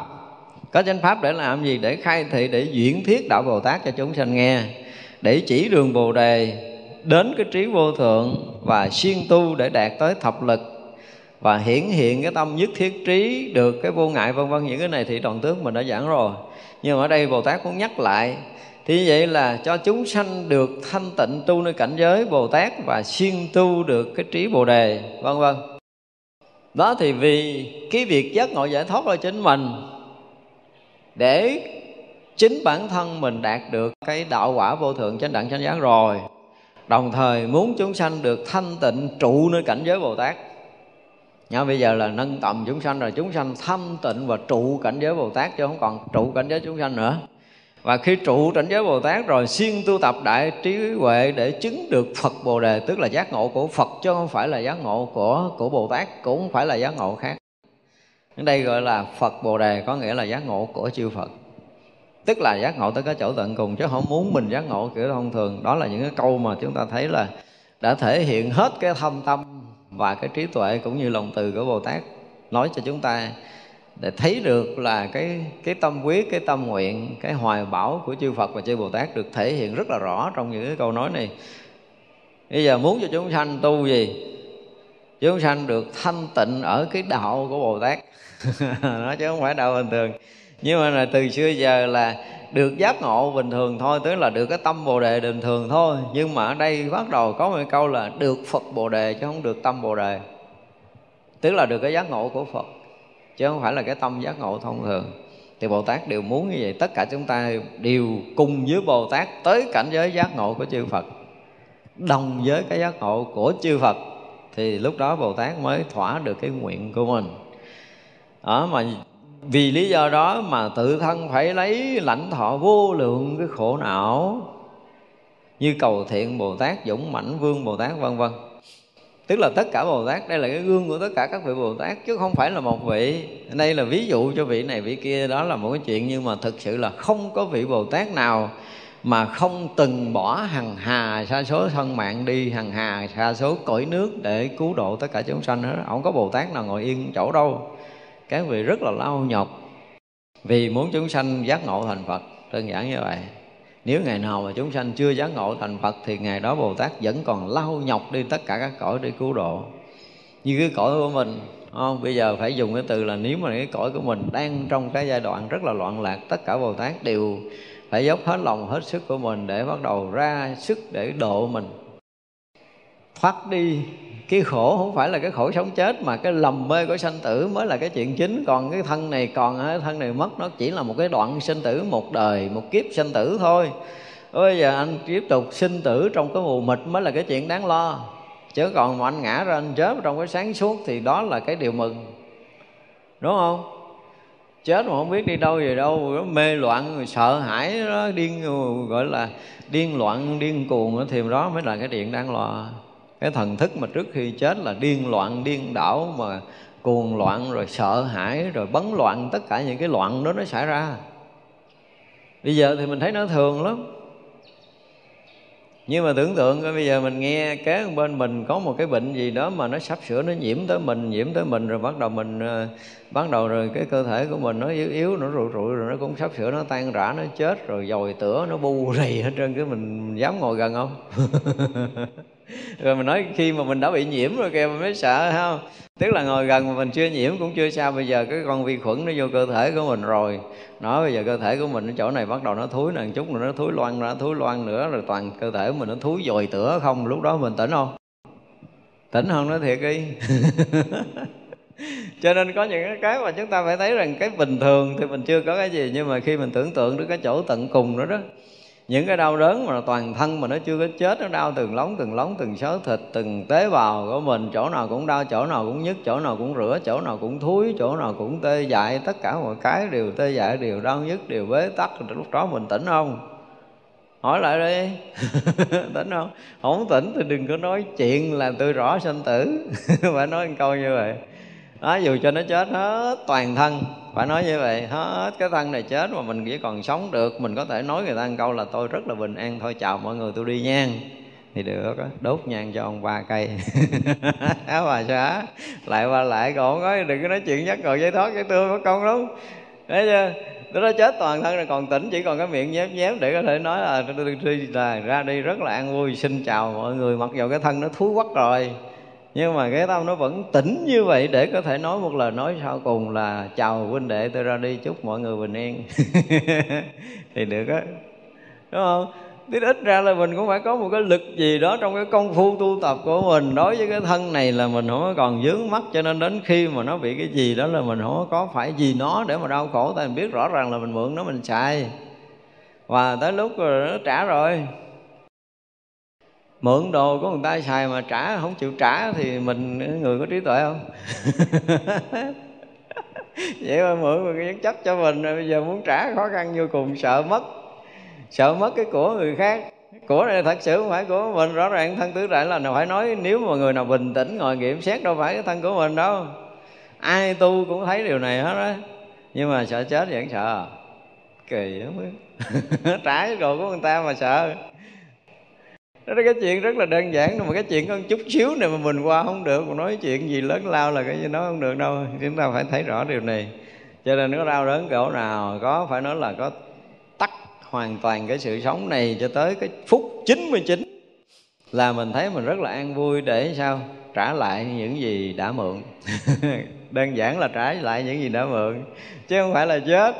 Rồi mượn tứ đại để mình xài, bây giờ trả lại là xong chuyện thôi. Trả là của nợ, trả lại đi. Cái này là của nợ. Bỏ cái thân là bỏ của nợ, trả cái thân là trả cái nợ đã mượn, vậy thôi à. Khi nào mình thấy thật sự là đơn giản cho cái việc mà chết, mình thấy kiểu gì tùy mình, nhưng mà thật sự thấy cho nó nó thật nhẹ nhàng, đúng không? Giống như bây giờ thấy thân rõ ràng là của nợ, vậy trả của nợ cho chủ nợ, trả lại cho chủ nợ, rồi mình còn cảm ơn nữa. Chết là một cái việc cảm ơn. Rồi cái mang cái thân mấy chục kilo nặng quá trời trong mấy chục năm nay, giờ xả nó mừng gần chết. Không có gì đáng lo, đáng trách, đáng buồn, đáng loạn hết, không có chuyện đó. Thì đó là Bồ Tát cũng đã trải qua tất cả những cái khổ não khi mượn thân, khi nhập thân, khi trả thân. Thì phải nói là trong giai đoạn đó, theo cái nhìn của chúng sanh thì Bồ Tát gọi là khổ não để mượn vô số những cái thân sinh tử như vậy. Nhưng mà thực sự thì nhìn theo cái nhìn của chúng sanh thôi là nó sinh tử khổ não, chứ còn các vị Bồ Tát thì không có. Cho nên đi các loài các cõi để mượn thân là cái việc rất là bình thường của Bồ Tát. Và khi đó thì lúc vì Pháp của chư Bồ Tát, nhìn một cái góc nhìn của chúng sanh thì thọ khổ. Nhưng mà phải nói mình dùng cái từ là cái gì? Cực nhưng mà không có khổ, gọi là lao nhọc á. Dùng cái từ nó, nó bóng bẩy một chút là lao nhọc, cực. Tại vì người bình thường như mình á, thọ thân là có khổ. Nên trong lúc mình lầm mình thấy nó thiệt cái thân mới khổ. Chứ Bồ Tát mà thọ thân các vị thấy đâu có thiệt đâu. Thấy rõ ràng của mượn, thấy rõ ràng nó là đồ ảo, không phải của mình. Cho nên không có chấp trước, thành ra không có khổ về thân. Có thân mới khổ về thân, không có thân là không có khổ. Cho nên nhưng mà phải dùng cái từ là rất là lao nhọc. Tức là hết đi cõi này đến đi cõi kia, không có được nghỉ ngơi, rất là cực khổ để độ người này. Cả một cái đời dạy dỗ uốn nắn cho một người để hy vọng là họ tỉnh miếng, họ tỉnh cái mừng lắm. Rồi cứ đi cõi khác, cõi khác cực khổ hơn cõi này. Nó, nó càng những cái cõi mà tối tâm chừng nào thì nó càng chấp trước, nó càng bảo thủ, nó càng cứng đầu, nó càng cứng cổ, nó càng khó uốn nắn. Bồ Tát cực. Đó, lao nhọc thì có chứ mà khổ não thì không. Nói nói nói nói rì chứ còn khổ não là rất là khó. Và Bồ Tát nguyện cho chúng sanh thứ nhất là lìa hẳn cái khổ não bức bách, thành tựu thần thông tự tại an vui. Một người mà thoát khỏi cái bức bách đau khổ thì không có ngũ uẩn hay không, không thoát khỏi được đâu, không thoát khỏi được. Còn những người đã thường xuyên đi ra vào định nha, những người thường xuyên ra định thì họ họ còn bị cái gì? Họ còn chưa có mở được cái tuệ giải thoát á, thì họ có cái bức bách của họ trong định, chứ không phải là không được. Nghĩ là ở trong định mà được gọi là siêu thoát chưa? Không có khai tuệ, cái tuệ thánh chưa có được hiện ra, cái thấy vượt ngoài tam giới chưa hiện ra. Dù anh ở trong cái định gì thì anh cũng bị cái bức bách ở trong cái định đó. Cái bức bách ở trong cái định đó thôi. Ở trong định nào bị bức bách của cái định đó. Và ai cảm giác mình bức bách thì mình mới qua. Còn mình thấy mình sung sướng, mình an lạc, mình an trú trong đó thì mình không qua. Thì như vậy là mình là cái người cố thủ, cố chấp trong cái định đó. thì rõ ràng là có cái sở đắc, sở chứng, có một cái để mình trụ, có một cái để mình bám, thì có một cái để mình dính. Thì mình không bao giờ mình thoát được, mặc dù đó là định. Đó, nên nhớ như vậy cho tới khi nào mà cái thấy hoàn toàn siêu thoát, thông thấu tất cả cảnh giới của chư Phật, thấy hoàn toàn không còn cái chỗ vướng mắc nữa. Trí tuệ mà tỏ thông của Pháp giới này rồi, thấy tất cả những cảnh giới thanh tịnh của chư Phật, chư Đại Bồ Tát, chư vị Thánh Hiền, vân vân, tất cả những cái thấy đó đều thông thì mới được. Còn thứ hai là một cái người mà khi ngộ tánh, thấu suốt được cái lý vô trụ, thì vì là không có thân để trụ, không có tâm để trụ, không có hoàn cảnh để trụ, thì người đó mới hết đi cái bức bách, thấu suốt được cái sự thông lưu, thấu suốt được cái sự bình đẳng tuyệt đối, rỗng lặng, thanh tịnh của Pháp giới này, thì người đó mới hết đi cái bức bách. Cho nên cái, cái, cái nguyện đầu tiên của Bồ Tát thấy như vậy chứ mà nó rất là cao. Không có đơn giản là tự nhiên mình thoát khỏi cái bức bách khổ não đâu, không đơn giản.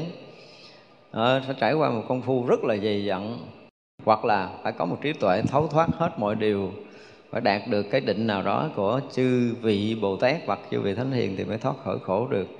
Thì khi mà mình đã thoát khỏi cái bức bách đau khổ của sinh tử thì lúc đó mình mới được tự tại an vui. Còn không là cái an vui tự tại rất là khó. Nguyện tất cả chúng sanh lìa hẳn những sự khổ, được tất cả những cái sự vui. Cái tiêu chuẩn ban đầu cũng như những cái này nó đều giống nhau hết á. Đó. Đó là hết những cái khổ để được cái vui. Mà hết cái khổ là hết cái lầm chấp của bản ngã này. Ngã không còn thì nó không còn pháp, thì chỗ đó mới là cái chỗ hết khổ hoàn toàn. Còn chấp ngã thì đố ông trời nào kêu mình bớt khổ. Chẳng qua là mình gọi là cái gì, đè nén, à, mình gán mình qua mặt người ta. Chứ còn cái khổ ở bên trong nó chưa có hết, không có giấu được đâu. Giấu được ai giấu, chứ còn giấu được mình là không thể được. Nên là dù là mình giả dạng thanh tịnh, mình giả dạng mình nghiêm tịnh, mình giả dạng mình oai nghi cái gì cái gì cái gì á, nó chỉ là cái sự giả dạng. Phải nói một câu là giả dạng, giả bộ qua mặt người ta. Chứ còn sự thật là không có phải một lần ngũ uẩn ra không là nói chuyện hết khổ là không bao giờ có. Phải nói như vậy.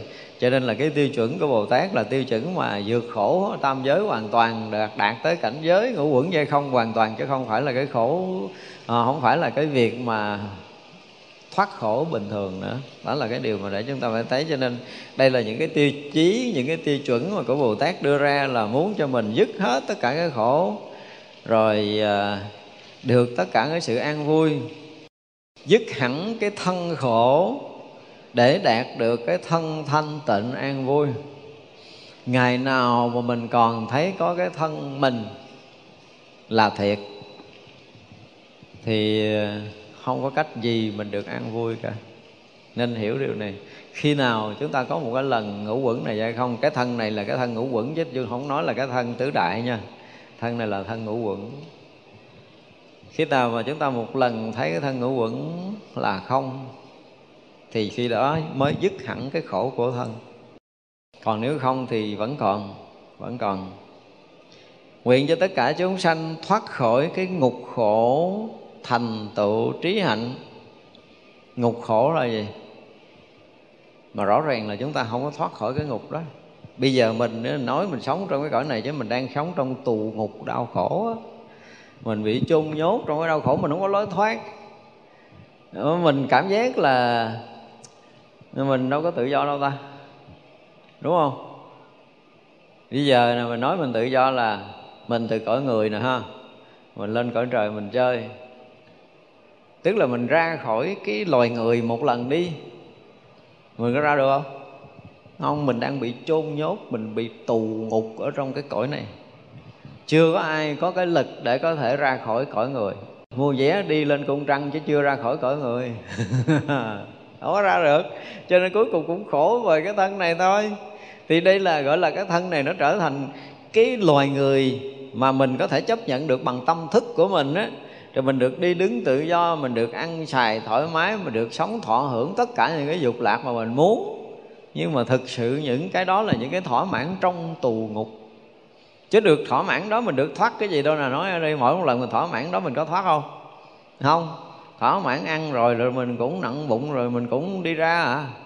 Uống rồi cũng vậy, thỏa mãn tất cả những dục lạc thì đều là cái sự dính mắc trói buộc của mình trong cõi này, chứ mình thỏa mãn mình được thoát đâu. Và càng thỏa mãn chừng nào thì sao? Càng thể hiện cái sự dính mắc mình đậm đà thêm chừng đó, chứ đâu phải là cách vượt thoát. Thật ra cái sự mà ăn vui để gọi là được thoát đó, thì rất là khó. Ngày nào mà mình còn vướng mắc trong thân ngũ uẩn này không có lối thoát thì rõ ràng là chúng ta đang bị tù ngục. Chúng ta bị tù ngục. Mà ai có gọi là cái gì? Ý thức được cái điều này một cách rõ ràng thì uh, quý vị sẽ thấy rằng uh, người đó phải nói là ngay cái lúc mà ý thức được là cái cảm giác bị tù ngục là cái cảm giác đau khổ được, được, được xảy ra. Mình cảm thấy mình bó buộc trong cái kiếp người này, mình không ra khỏi kiếp người này. Bây giờ bây giờ là rất là nhiều người ở trong một cái tâm trạng muốn thoát khỏi cái thế giới này. Tôi nói thật á, đúng không? Thì bây giờ thấy là dịch bệnh tai ương chết chóc rồi tùm lum chuyện khổ chung quanh mình. Mình muốn thoát nhưng mà thoát nổi không? Ngon thoát đi. Nếu mình thoát không được là cho như mình bị tù ngục trong cái cõi này chứ gì. Mình không ra được. Đương nhiên là mình thấy trời đất rộng mênh mông nhưng mà mình thoát ra mình thoát không có được mới là cái chuyện đáng ức rồi nha. Nghĩ ra là tất cả chúng ta bị gì? Bị tù ngục. Tất cả chúng ta đang bị tù ngục. Chứ còn nếu mình là người mà không có tù ngục, mình muốn thoát, à Lê, bỏ thân này để đi chơi, là chớp mắt một cái đi liền, không có cái gì vướng bận hết á. Và bắt đầu mình ra khỏi cõi người, thấy chưa? Bây giờ muốn lên trời để thích chơi thì ghé uống ổng chung trà. Đúng không? Mình mới là cái người tự do rồi, bây giờ mình làm được chuyện đó đâu. Thậm chí là bây giờ mình là người dân muốn gặp ông ship mà uống trà thì cũng đã là khó rồi. Tức là những cái khung sáo của cái thế gian nó đang chôn nhốt, nó đang quy định, nó đang khu biệt mình lại. Mình không được tự do. Hồi ship mình vào cái hạng bình dân thì mình là bình dân chứ mình không được cái gì khác hơn. Đúng không? Thì dù cho mình có trí thức hay mình có quyền lực hay là mình có tiền của đi nữa thì trong cái kiếp người này mình không có lối để mình thoát. Có được tự do trong cái kiếp người thì được, nhưng mà cái nhìn tự do của chư Phật chư Bồ Tát là mình tự do trong ngục tù tâm tối của thế gian, chứ mình không phải là khác gì với mấy người trong ngục. Mấy người trong ngục là bị nhốt chặt hơn mình chút, mình đi rộng rộng hơn chút vậy thôi à. Chứ mình có khác gì người ta. Mình cũng là một loài người đi trong cái cõi giới thế giới của loài người, nhưng mình được đi nhiều hơn chút, đi rộng hơn chút. Còn những người kia là bị nhốt nó hẹp hơn chút vậy thôi à. Khác gì nhau? Không khác gì hết đó. Cho nên là cái hay là chúng sanh làm sao mà được thoát khỏi cái tù ngục đó mới là cái chuyện mà mà đáng nói đó. À, nếu mà ngày nào chúng ta chưa thoát khỏi tù ngục có nghĩa là ngày đó chúng ta còn bị vướng ở trong thân ngũ uẩn này. Cho nên khi nào mà chúng ta vượt thoát cái thân ngũ uẩn này, một lần ngũ uẩn giai không thì chúng ta sẽ ra khỏi cái tù ngục của sanh tử này. Chứ không thôi là mình là lẫn quẩn làm cái kiếp người này, đời này rồi á, thì đời sau nghiệp nó sẽ đưa đẩy mình đi cõi nào nhiều khi mình còn không biết nữa nha. Có khi đời này là mình mình nợ nần nhiều quá, đời sau mang lông đội sừng cũng trả người ta vài ngàn kiếp. Lúc đó mới thấy ghê.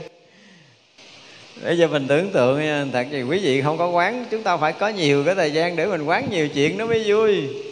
Đó, bây giờ tưởng tượng cái con trâu nữa, nó kéo cái cài hoặc nó kéo cái xe, thằng chủ đi chậm nó cũng đánh, đánh thấy mình không đau nó làm cây nhọn nhọn nó đâm, đâm nhảy nhõng cái uy đi lẹ lẹ một chút. Và mình được đi kéo xe nặng, mình được kéo cài nặng rồi mình chờ đợi được cái gì? Chỉ chỉ chờ được uống miếng nước, ăn miếng cỏ và nghỉ ngơi, chứ mình biết cái chuyện trâu nó không biết gì, nó không có vụ mà à, cái gì đó uống nước ngon hơn, không có. Nó không có khả năng đòi cái đó.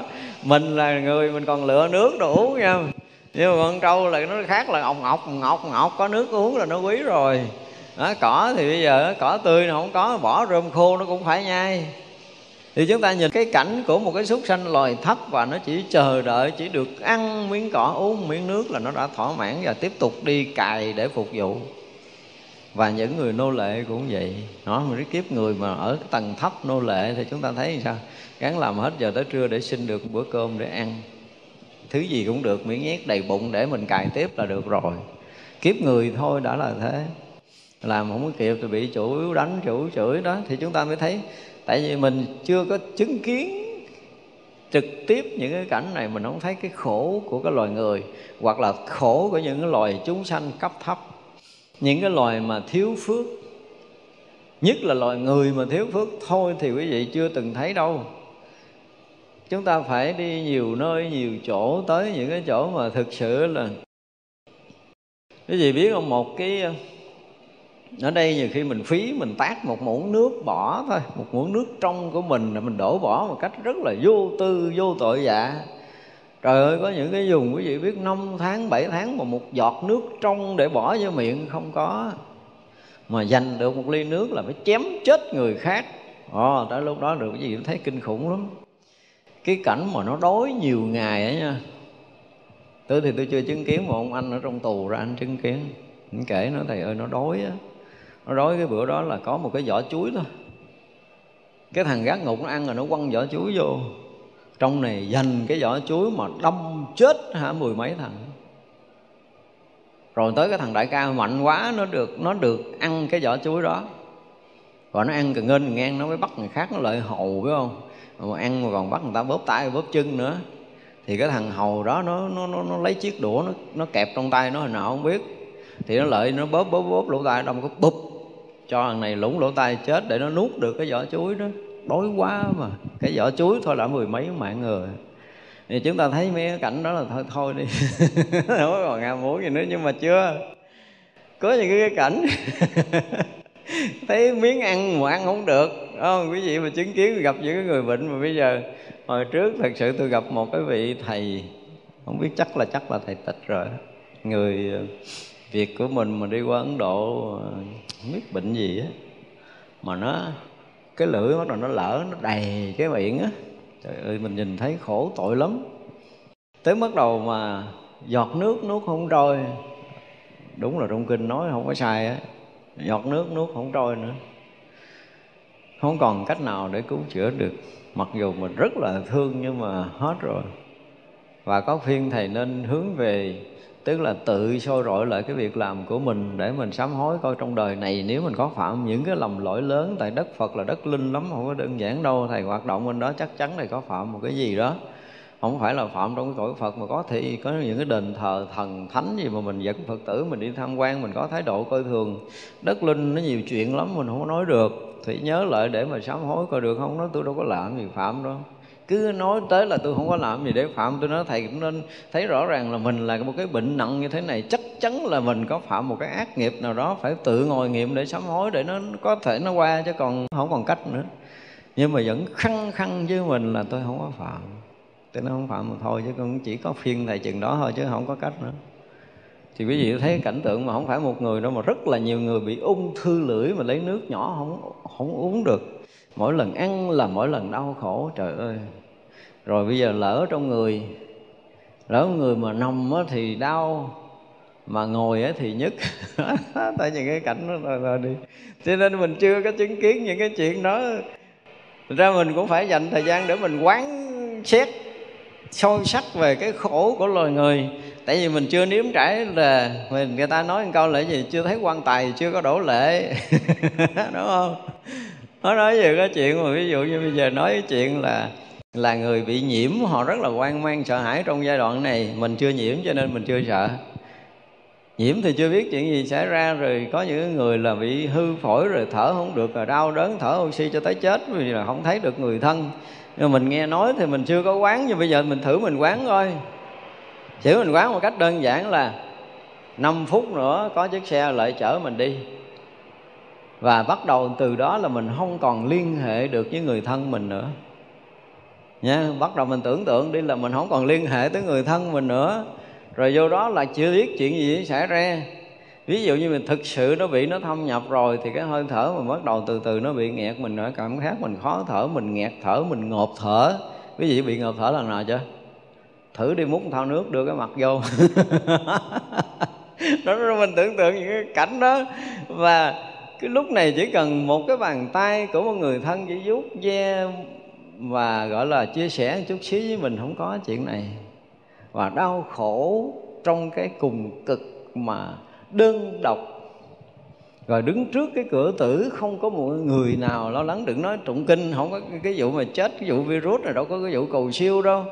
À, không đợi ai tới hộ niệm mình được đâu, không có người thân, hoàn toàn không có người thân tới hồi nhắm mắt rồi không biết là chôn vùi mình dưới đất hay là bỏ trong cái lò thiêu. Tưởng tượng chưa? Tưởng mấy phút đi rồi mới thông cảm cho rất là nhiều người đang ở trong cái trường hợp đó, để chúng ta mới có thể thông cảm mà mình tự giữ lấy mình, đừng có bị nhiễm để lây cho cộng đồng. Đúng không? Ví dụ vậy đó. Ít ra thì chúng ta phải có một cái gì đó để mình hiểu, thấu hiểu, để mình thông cảm, mình thương cho mọi người đang trong cái bấn loạn sợ hãi này. Thật ra là được phút giây nào mà yên tĩnh rồi mình cũng phải lắng lòng thanh tịnh, mình hướng về tất cả mọi người đang bất bấn loạn đó. Mình nguyện sẽ đem cái bình an mình đến với họ, mình xin sẽ chia sẻ họ tận lòng, mong được họ nhận được sự bình yên để họ được yên tâm mà vượt qua những cái tai ách. Chứ không phải chuyện đơn giản. Tức là trong cái tù ngục này rất là nhiều cái hoàn cảnh khổ, và mỗi người có một cái cách để có thể chịu trả cái nghiệp quả của mình. Trong nghiệp quả của mình là mình đã tạo rồi thì cái gì cũng có thể xảy ra mình chưa biết. Cho nên nếu mình chứng kiến được một hai cái chuyện khổ, mình quan sát thấy cái chuyện khổ của thế gian, mình có thể được động cái lòng Bồ Tát của mình lên dùm một chút, để mình có thể gắng tu, mình có được bao nhiêu công đức, phước đức để mình hồi hướng cho người ta. Nếu mình chưa được làm cái việc gì, tâm của mình cũng được yên, tâm mình cũng được thanh tịnh, với tràn ngập cái lòng thương yêu để mình san sẻ với đồng loại của mình.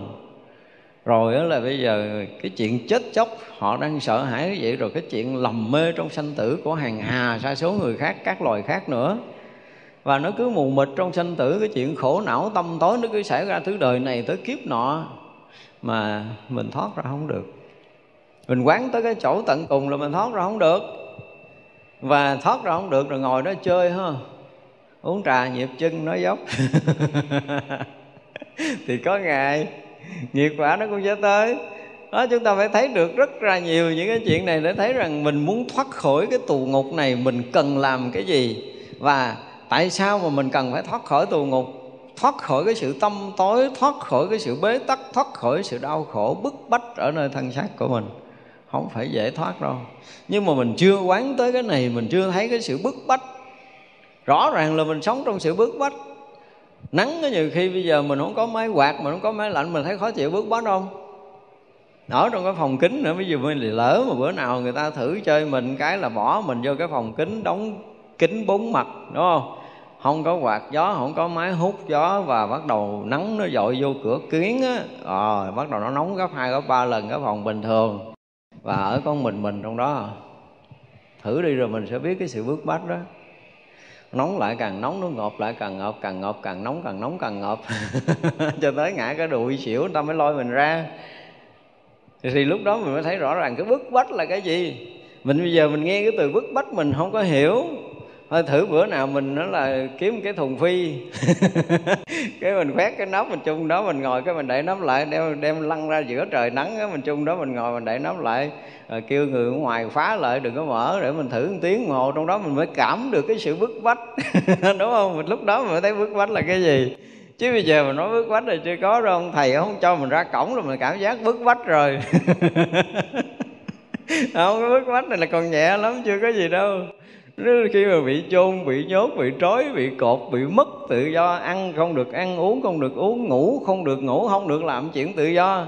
Thậm chí là cái chuyện mà tự do để mình phóng những cái ô trượt của mình ra, mình còn không được tự do nữa. Thì lúc đó mình sẽ thấy là sao? Ngồi ăn ở trên, ị ở dưới và không có thoát ra được. Mấy ngày? Mình tưởng tượng một ngày thôi, đúng không? Qua ngày thứ hai là cái cái cái cái cái mà phân của mình nó dày lên lốp. Đó, mình phải tưởng tới những cái chuyện bức bách mới được.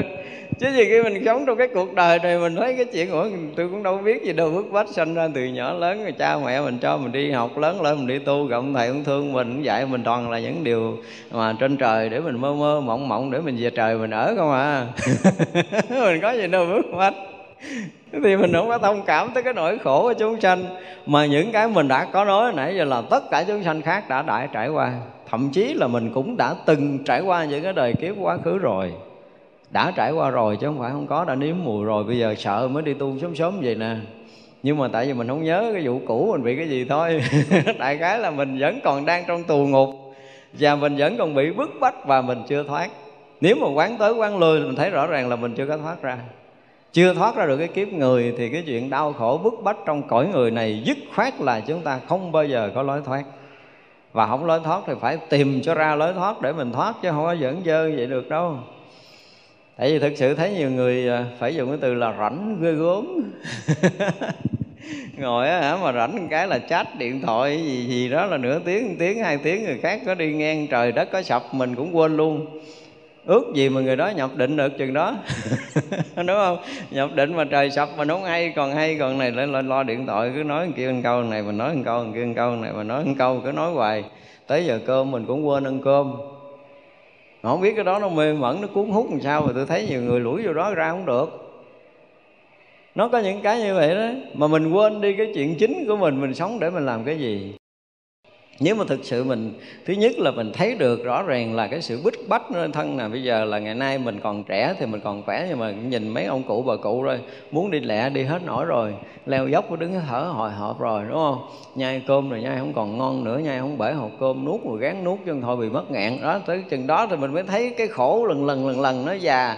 Ăn thì ăn không còn ngon miệng nữa, lưỡi mình nó lạc rồi, ngủ thì ngủ không còn sâu giấc, ba cái chuyện cũ nó cứ nổi lên hoài. Ờ, đi thì đi không nổi, gọi là lực bất tòng tâm. Giặt bộ đồ mình biết là giặt không sạch nó thôi, mà không biết giặt cách nào cho nó sạch. Đó, tới những cái tuổi già đó rồi mình mới cảm giác là đúng là già khổ ha. Đúng không? Đó lần lần mình mới cảm nhận được tất cả những cái chuyện sinh sống rồi nó khổ cỡ nào, già cả nó khổ cỡ nào, rồi tới bệnh tật ăn không được, ngủ không được khổ cỡ nào, ngồi cũng khổ mà đứng cũng khổ, nằm cũng khổ, không có cách gì mình thoát khỏi cái nghẹt thở của mình thôi, chứ đừng nói chuyện khác. Thì quý vị sẽ nếm cái mùi đó mà mới biết. Nhưng bây giờ mình chưa nếm mà mình không thấy, mình cũng không thông cảm cho người khác. Thấy người ta bệnh nó sẽ mắc gì bệnh hoài trời. Có nhiều người thấy người ta bệnh nói câu vô duyên vậy. Bệnh gì mà bệnh hoài không chịu hết. Làm cho người ta cực khổ để chăm lo. Đó là cái vô duyên nhất của mình. Nó mỗi người cái thọ, cái nghiệp khác nhau. Không có cái chuyện bực bội như vậy. Mình thấy mình thông cảm, mình thương tao, không thương thôi đừng có bực. Có những người mà họ khổ, mình chăm sóc họ ba ngày, bảy ngày mình cảm giác còn mệt, mà họ đã bị đau khổ trong cái cảnh đó từ năm này tới năm kia thì chúng ta nghĩ sao? Cho nên là những cái bức bách nhiều khi mình cũng phải phải suy nghĩ, mình phải quan sát tường tận để mình có thể thông cảm được người ta. Khi người ta than là chị ơi em khổ quá thì mình phải nên động lòng coi là à, chị bị khổ vì cái việc gì, chị bị mới tắt ra làm sao, cần giúp đỡ cái gì và khả năng mình làm được cái gì thì mình sẽ gắng làm hết tình cái đi. Để thể hiện một chút cái gì ở trong cuộc sống này, chứ nhiều khi chúng ta bị không biết bị tu rồi nó không biết có lạc pháp không, không biết nữa mà lòng nó lạnh như sỏi đá, ai chết kệ ai mình không biết thì thua rồi. Và người tu mình dễ rớt vào cái tình trạng rồi lắm. Mà thực sự thì mình cũng đang tù ngục như người ta, mình cũng đang tìm lối thoát. May mắn của mình là mình không bị vướng mắc trong những cái nghiệp bệnh hoặc là cái gì đó của người khác thôi. Mình cũng được tự do hơn người ta một chút. Nhưng mà tự do mà không có chịu dành hết cái thời gian cho cái việc tu hành để mình được tăng thêm phước, tăng thọ hay là tăng trí tuệ thì mình quá lãng phí cái phước báo của mình. Đây chúng ta dùng từ là lãng phí, mà đã lãng phí thì sẽ sao? Sẽ mau hết. Xài kỹ kỹ, xài kiệm kiệm thì nó lâu hết. Đúng không? Lãng phí ba bữa coi chừng hết á. Mà hết phước rồi là không có ngày sống an lạc. Đây mới là cái chuyện nguy hiểm. Bây giờ mình còn sống yên ổn vậy xem như mình còn có phước bình an nè.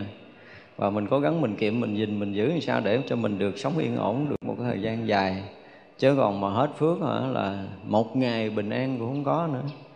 Bắt đầu nó đau nhức, bắt đầu nó mệt mỏi, bắt đầu nó buồn bực, bắt đầu nó khó chịu, bắt đầu nó bức bách mà không bao giờ thấy được cái lối thoát ở phía trước. Nhìn cái gì cũng đen thui, nhìn bầu trời tối hù. Trong khi người ta sáng người ta vui chơi, nhưng mình ngồi đó mình âu sầu ủ rũ, mình không có lối thoát. Và có khuyên lơn mình cũng không được. Tại vì mình bắt đầu dướng vào cái dòng nghiệp chướng nó rồi, là bao nhiêu cái suy nghĩ mình lanh quanh cái đó chứ mình ra không được. Người khác có khuyên khuyên mình cũng thấy mình khổ à. Nói dạ cảm ơn chị nhưng mà buông ra rồi mình cũng khổ tiếp. Thì rõ ràng là mình bị nghiệp cuốn mình vào rồi. Thì những cái đó mà mình bị một chuyện thì mình sẽ nghĩ ra hằng hà sa số chuyện khác, mình cũng không có thoát. Và như vậy mà không gán tu thì rất là khó. Cho nên là đây Bồ Tát cũng muốn mình thoát khỏi cái tù ngục đó rồi đúng không? Thoát khỏi cái bức bách, thoát khỏi cái tù ngục, để rồi là an ổn, để lìa khỏi cái ác đạo. Đối với cái sanh tử của lục đạo này thì từ địa ngục, ngạ quỷ, súc sanh được xem như là ác đạo. Nhưng mà cái sanh tử thì có người, cõi trời, cõi Atula, cõi trời là cõi gì? Đối với nãy giờ mình nói là gì? Cũng là tù ngục, chưa được thoát. Trong lục đạo chúng ta chưa thoát, và chưa thoát khỏi lục đạo thì cái khổ sinh tử vẫn còn tiếp nối với mình đời này kiếp nọ, chứ mình không bao giờ hết đâu. Đừng có nghĩ là đời này mình tu rồi sau mình được nhẹ. Tu tu cái gì mới được nhẹ nghiệp ở đời sau chứ, đúng không? Bây giờ mình sống, thứ nhất là mình có sanh được phước không? Thứ hai là huệ mình có mở không? Phước mình sanh là do cái gì? Mình sống lợi cho ai? Một ngày mình lợi ích được mấy người? Cái lợi ích của mình nó nó đủ để trả nợ áo cơm trong một ngày chưa? Tự mình phải xét coi là à, nếu mà tôi sống tôi sanh phước thì chắc chắn là đời sau tôi sẽ sung sướng hơn đời này, không có cực khổ lao nhọc cày cấy để kiếm cơm nữa, ví dụ vậy. Nhưng mà mình bây giờ ngày nào mình cũng bị hao phước, mình ăn mình không có làm gì để trả bữa ăn này, rồi mình mặc không có gì để trả chiếc áo này, rồi mình tắm không có gì để trả nước này, mình ở không có cái phước gì để mình đền lại cái nhà mình đang ở, vân vân. Tất cả mọi cái là mình đang vay, mà vay phải trả chứ, không có trả không có ra khỏi cõi này đâu. Cõi này vay là phải trả cho đủ mới ra. Cho nên muốn lìa khỏi ác đạo là chắc chắn là phước mình phải có, tăng lên từng ngày, trí huệ mình phải mở từng ngày, để mình mới có được một cái đời sống thực sự là an lạc. À, nguyện cho tất cả chúng sanh được vui pháp hỷ, dứt hẳn sự khổ. Ngày nào mà người nào nghe được Phật Pháp mà cảm giác nó hỷ lạc, cảm giác nó được an vui, cảm giác nó được tháo gỡ những bế tắc, nó phá vỡ những mê lầm, mình thoát đi những cái đau khổ chấp trước của mình hồi trước tới giờ, thì ngày đó gọi là gì? Được pháp hỷ, đúng không? Nghe Pháp là được vui vẻ, được an lạc. Có được Pháp giống như có được cái hơi thở, mất được Pháp giống như mình bị ngộp thở vậy đó. Mình có cái cảm giác như vậy để khi mình học đạo làm một cái gì phấn chấn, là cái gì thích thú, để tháo gỡ những vế mắc bế tắc của mình. Phá vỡ đùng bế tắc là thiệt đó, bằng một ngàn năm công phu. Cho nên nghe Pháp thấy vậy cho nó là rất là có lợi. Thành ra là Bồ Tát cũng muốn mình được vui trong pháp hỷ, để dứt tất cả những cái, cái, cái sự đau khổ của cái lòng chấp của mình, sự mê lầm của mình. Và nguyện cho tất cả chúng sanh dứt hẳn cái sự khổ, không có lòng oán hại, luôn yêu mến nhau.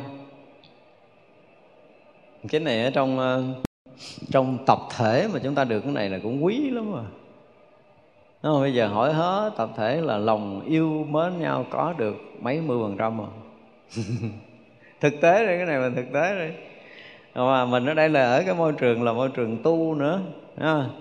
Tất cả những người đều là những người xuất gia rồi, học cùng dòng Pháp, học cùng một thầy, tu cùng chùa, ăn cùng bữa ăn, tối cũng cùng ngồi thiền, cũng cùng nói kinh. Nói chung là chúng ta cùng một hoàn cảnh, ngồi cùng một chiếc thuyền, khổ vui đồng chia sẻ. Bây giờ thương mến nhau có được mấy người?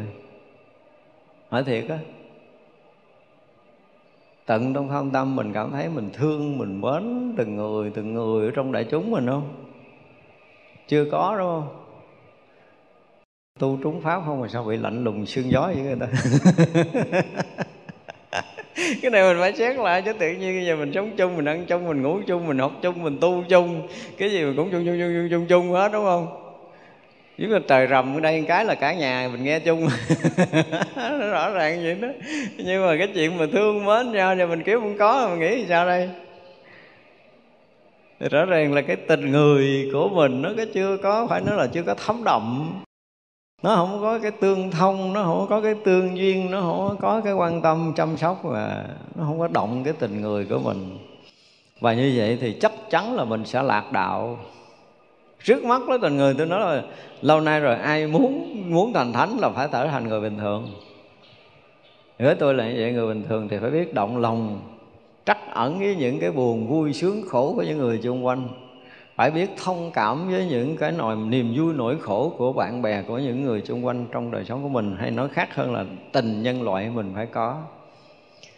mình đồng là con người trong cõi này, thì những người ở trong cõi này đều là những người thân thuộc của mình. Họ có cái gì là mình có cảm giác, mình xót xa, mình đau khổ. Ít lắm mình cũng phải xót xa đau khổ.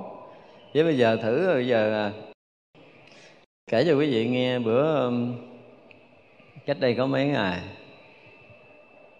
có một cái gia đình cha mẹ thì bị nhiễm, nhiễm bắt cha mẹ đi, nhỏ chưa nhiễm để ở nhà, mà nó năm tuổi thôi. Tới hồi năm ngày, ba ngày tao là tao kiểm tra cái thằng nhỏ này nhiễm, năm tuổi rồi, trồng cho nó bộ đồ, mặc cái quần đó là nó dài, nó kéo nó đi trước, nó còn dư lên sau nửa thước, cà lết, cà vệt, cà lết, cà vệt, cà lết, bệt. Bị xô nó đi, nó cũng không biết đi đâu, đẩy lên xe chứ người ta không dám dịnh, không dám ẩm nó, tại vì nó nhiễm rồi.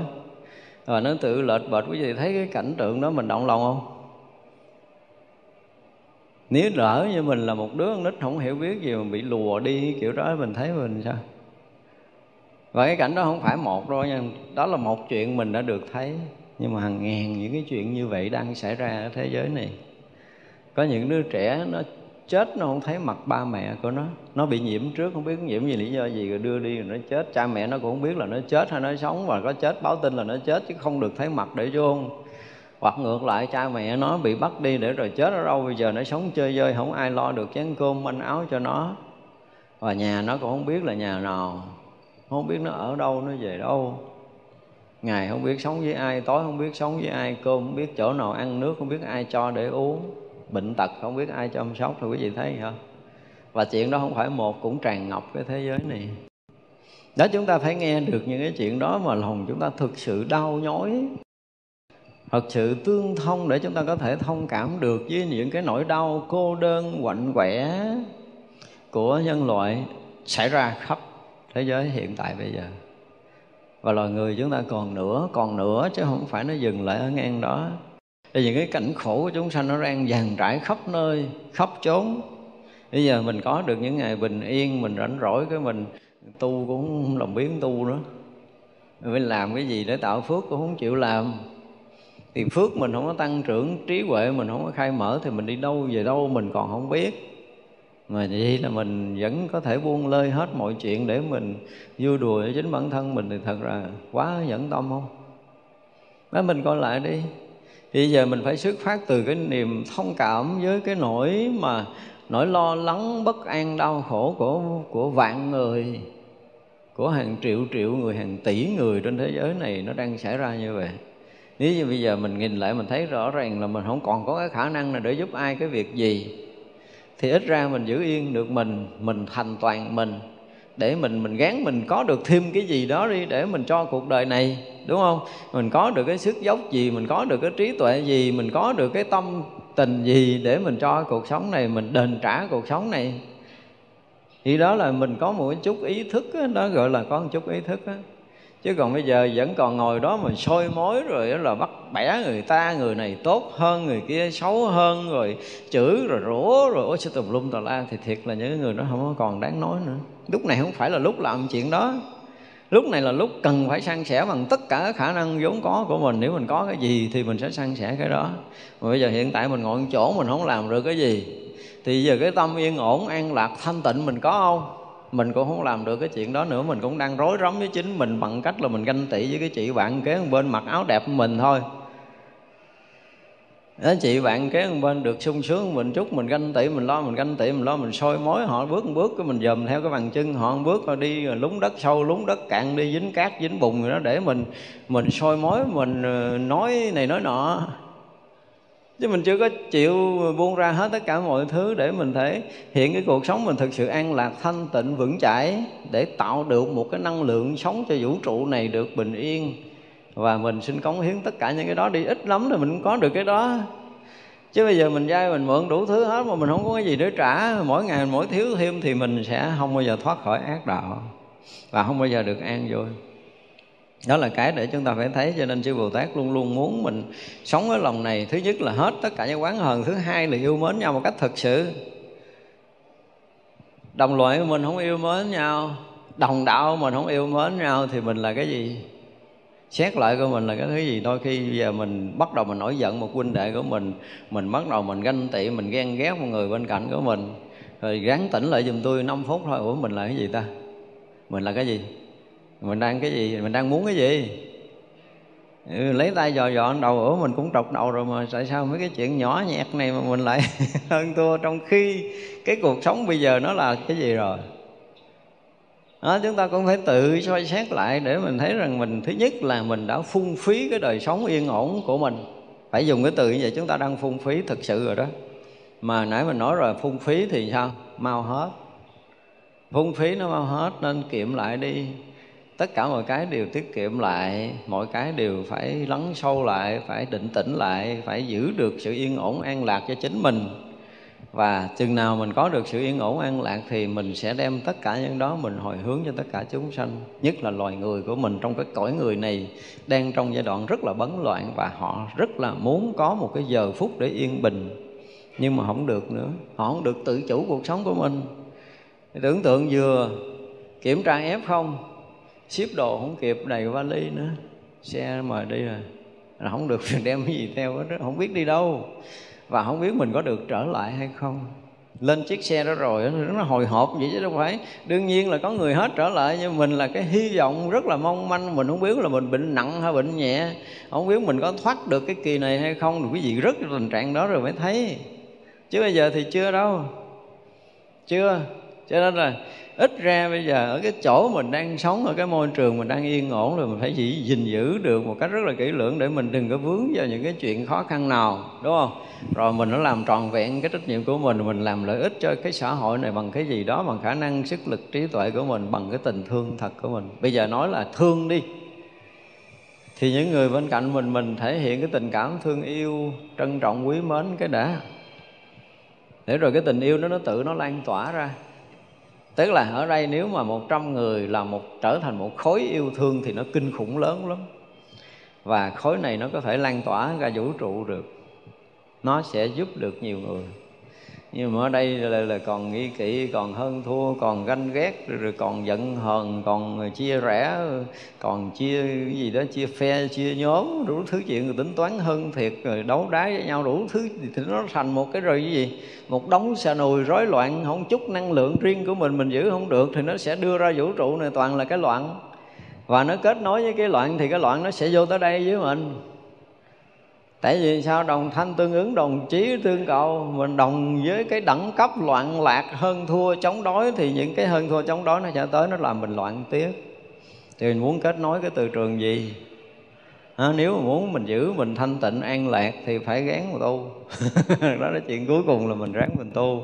Và làm sao cái tâm mình ngày nào cũng được an lạc, thanh tịnh, rồi phước mỗi ngày mỗi tăng, huệ mỗi ngày mỗi mở, và tình cảm yêu thương của mình và đồng loại mỗi ngày mỗi lớn, để mình có thể đồng cảm thương yêu để chia sẻ với mọi người mọi người.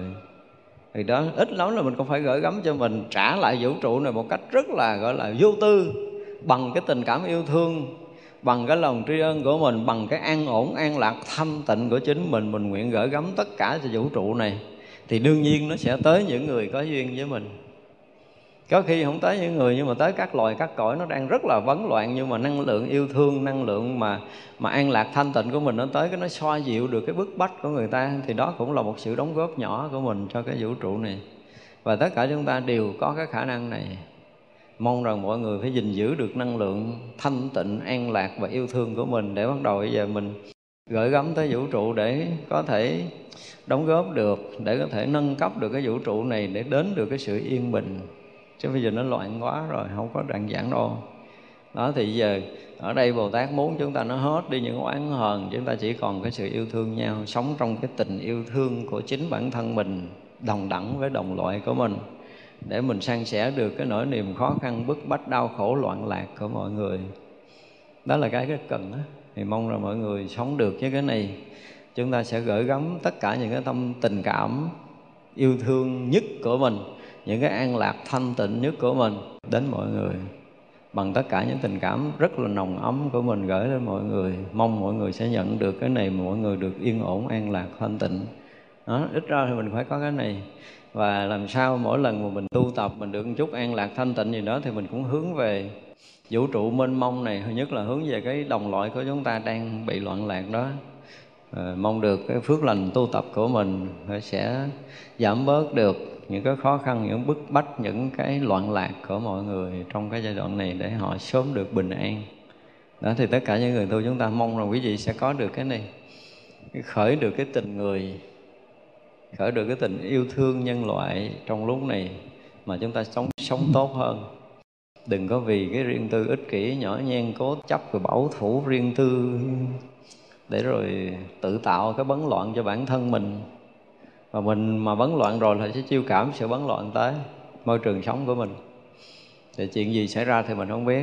Nhưng mà nếu mà bình an thì cái sức bình an lan tỏa mình nó sẽ có lợi cho nhiều người. Thì mong rằng mỗi người sống có lợi ích kể từ bây giờ. Thôi chúng ta nghỉ ha. Chúng sanh vô biên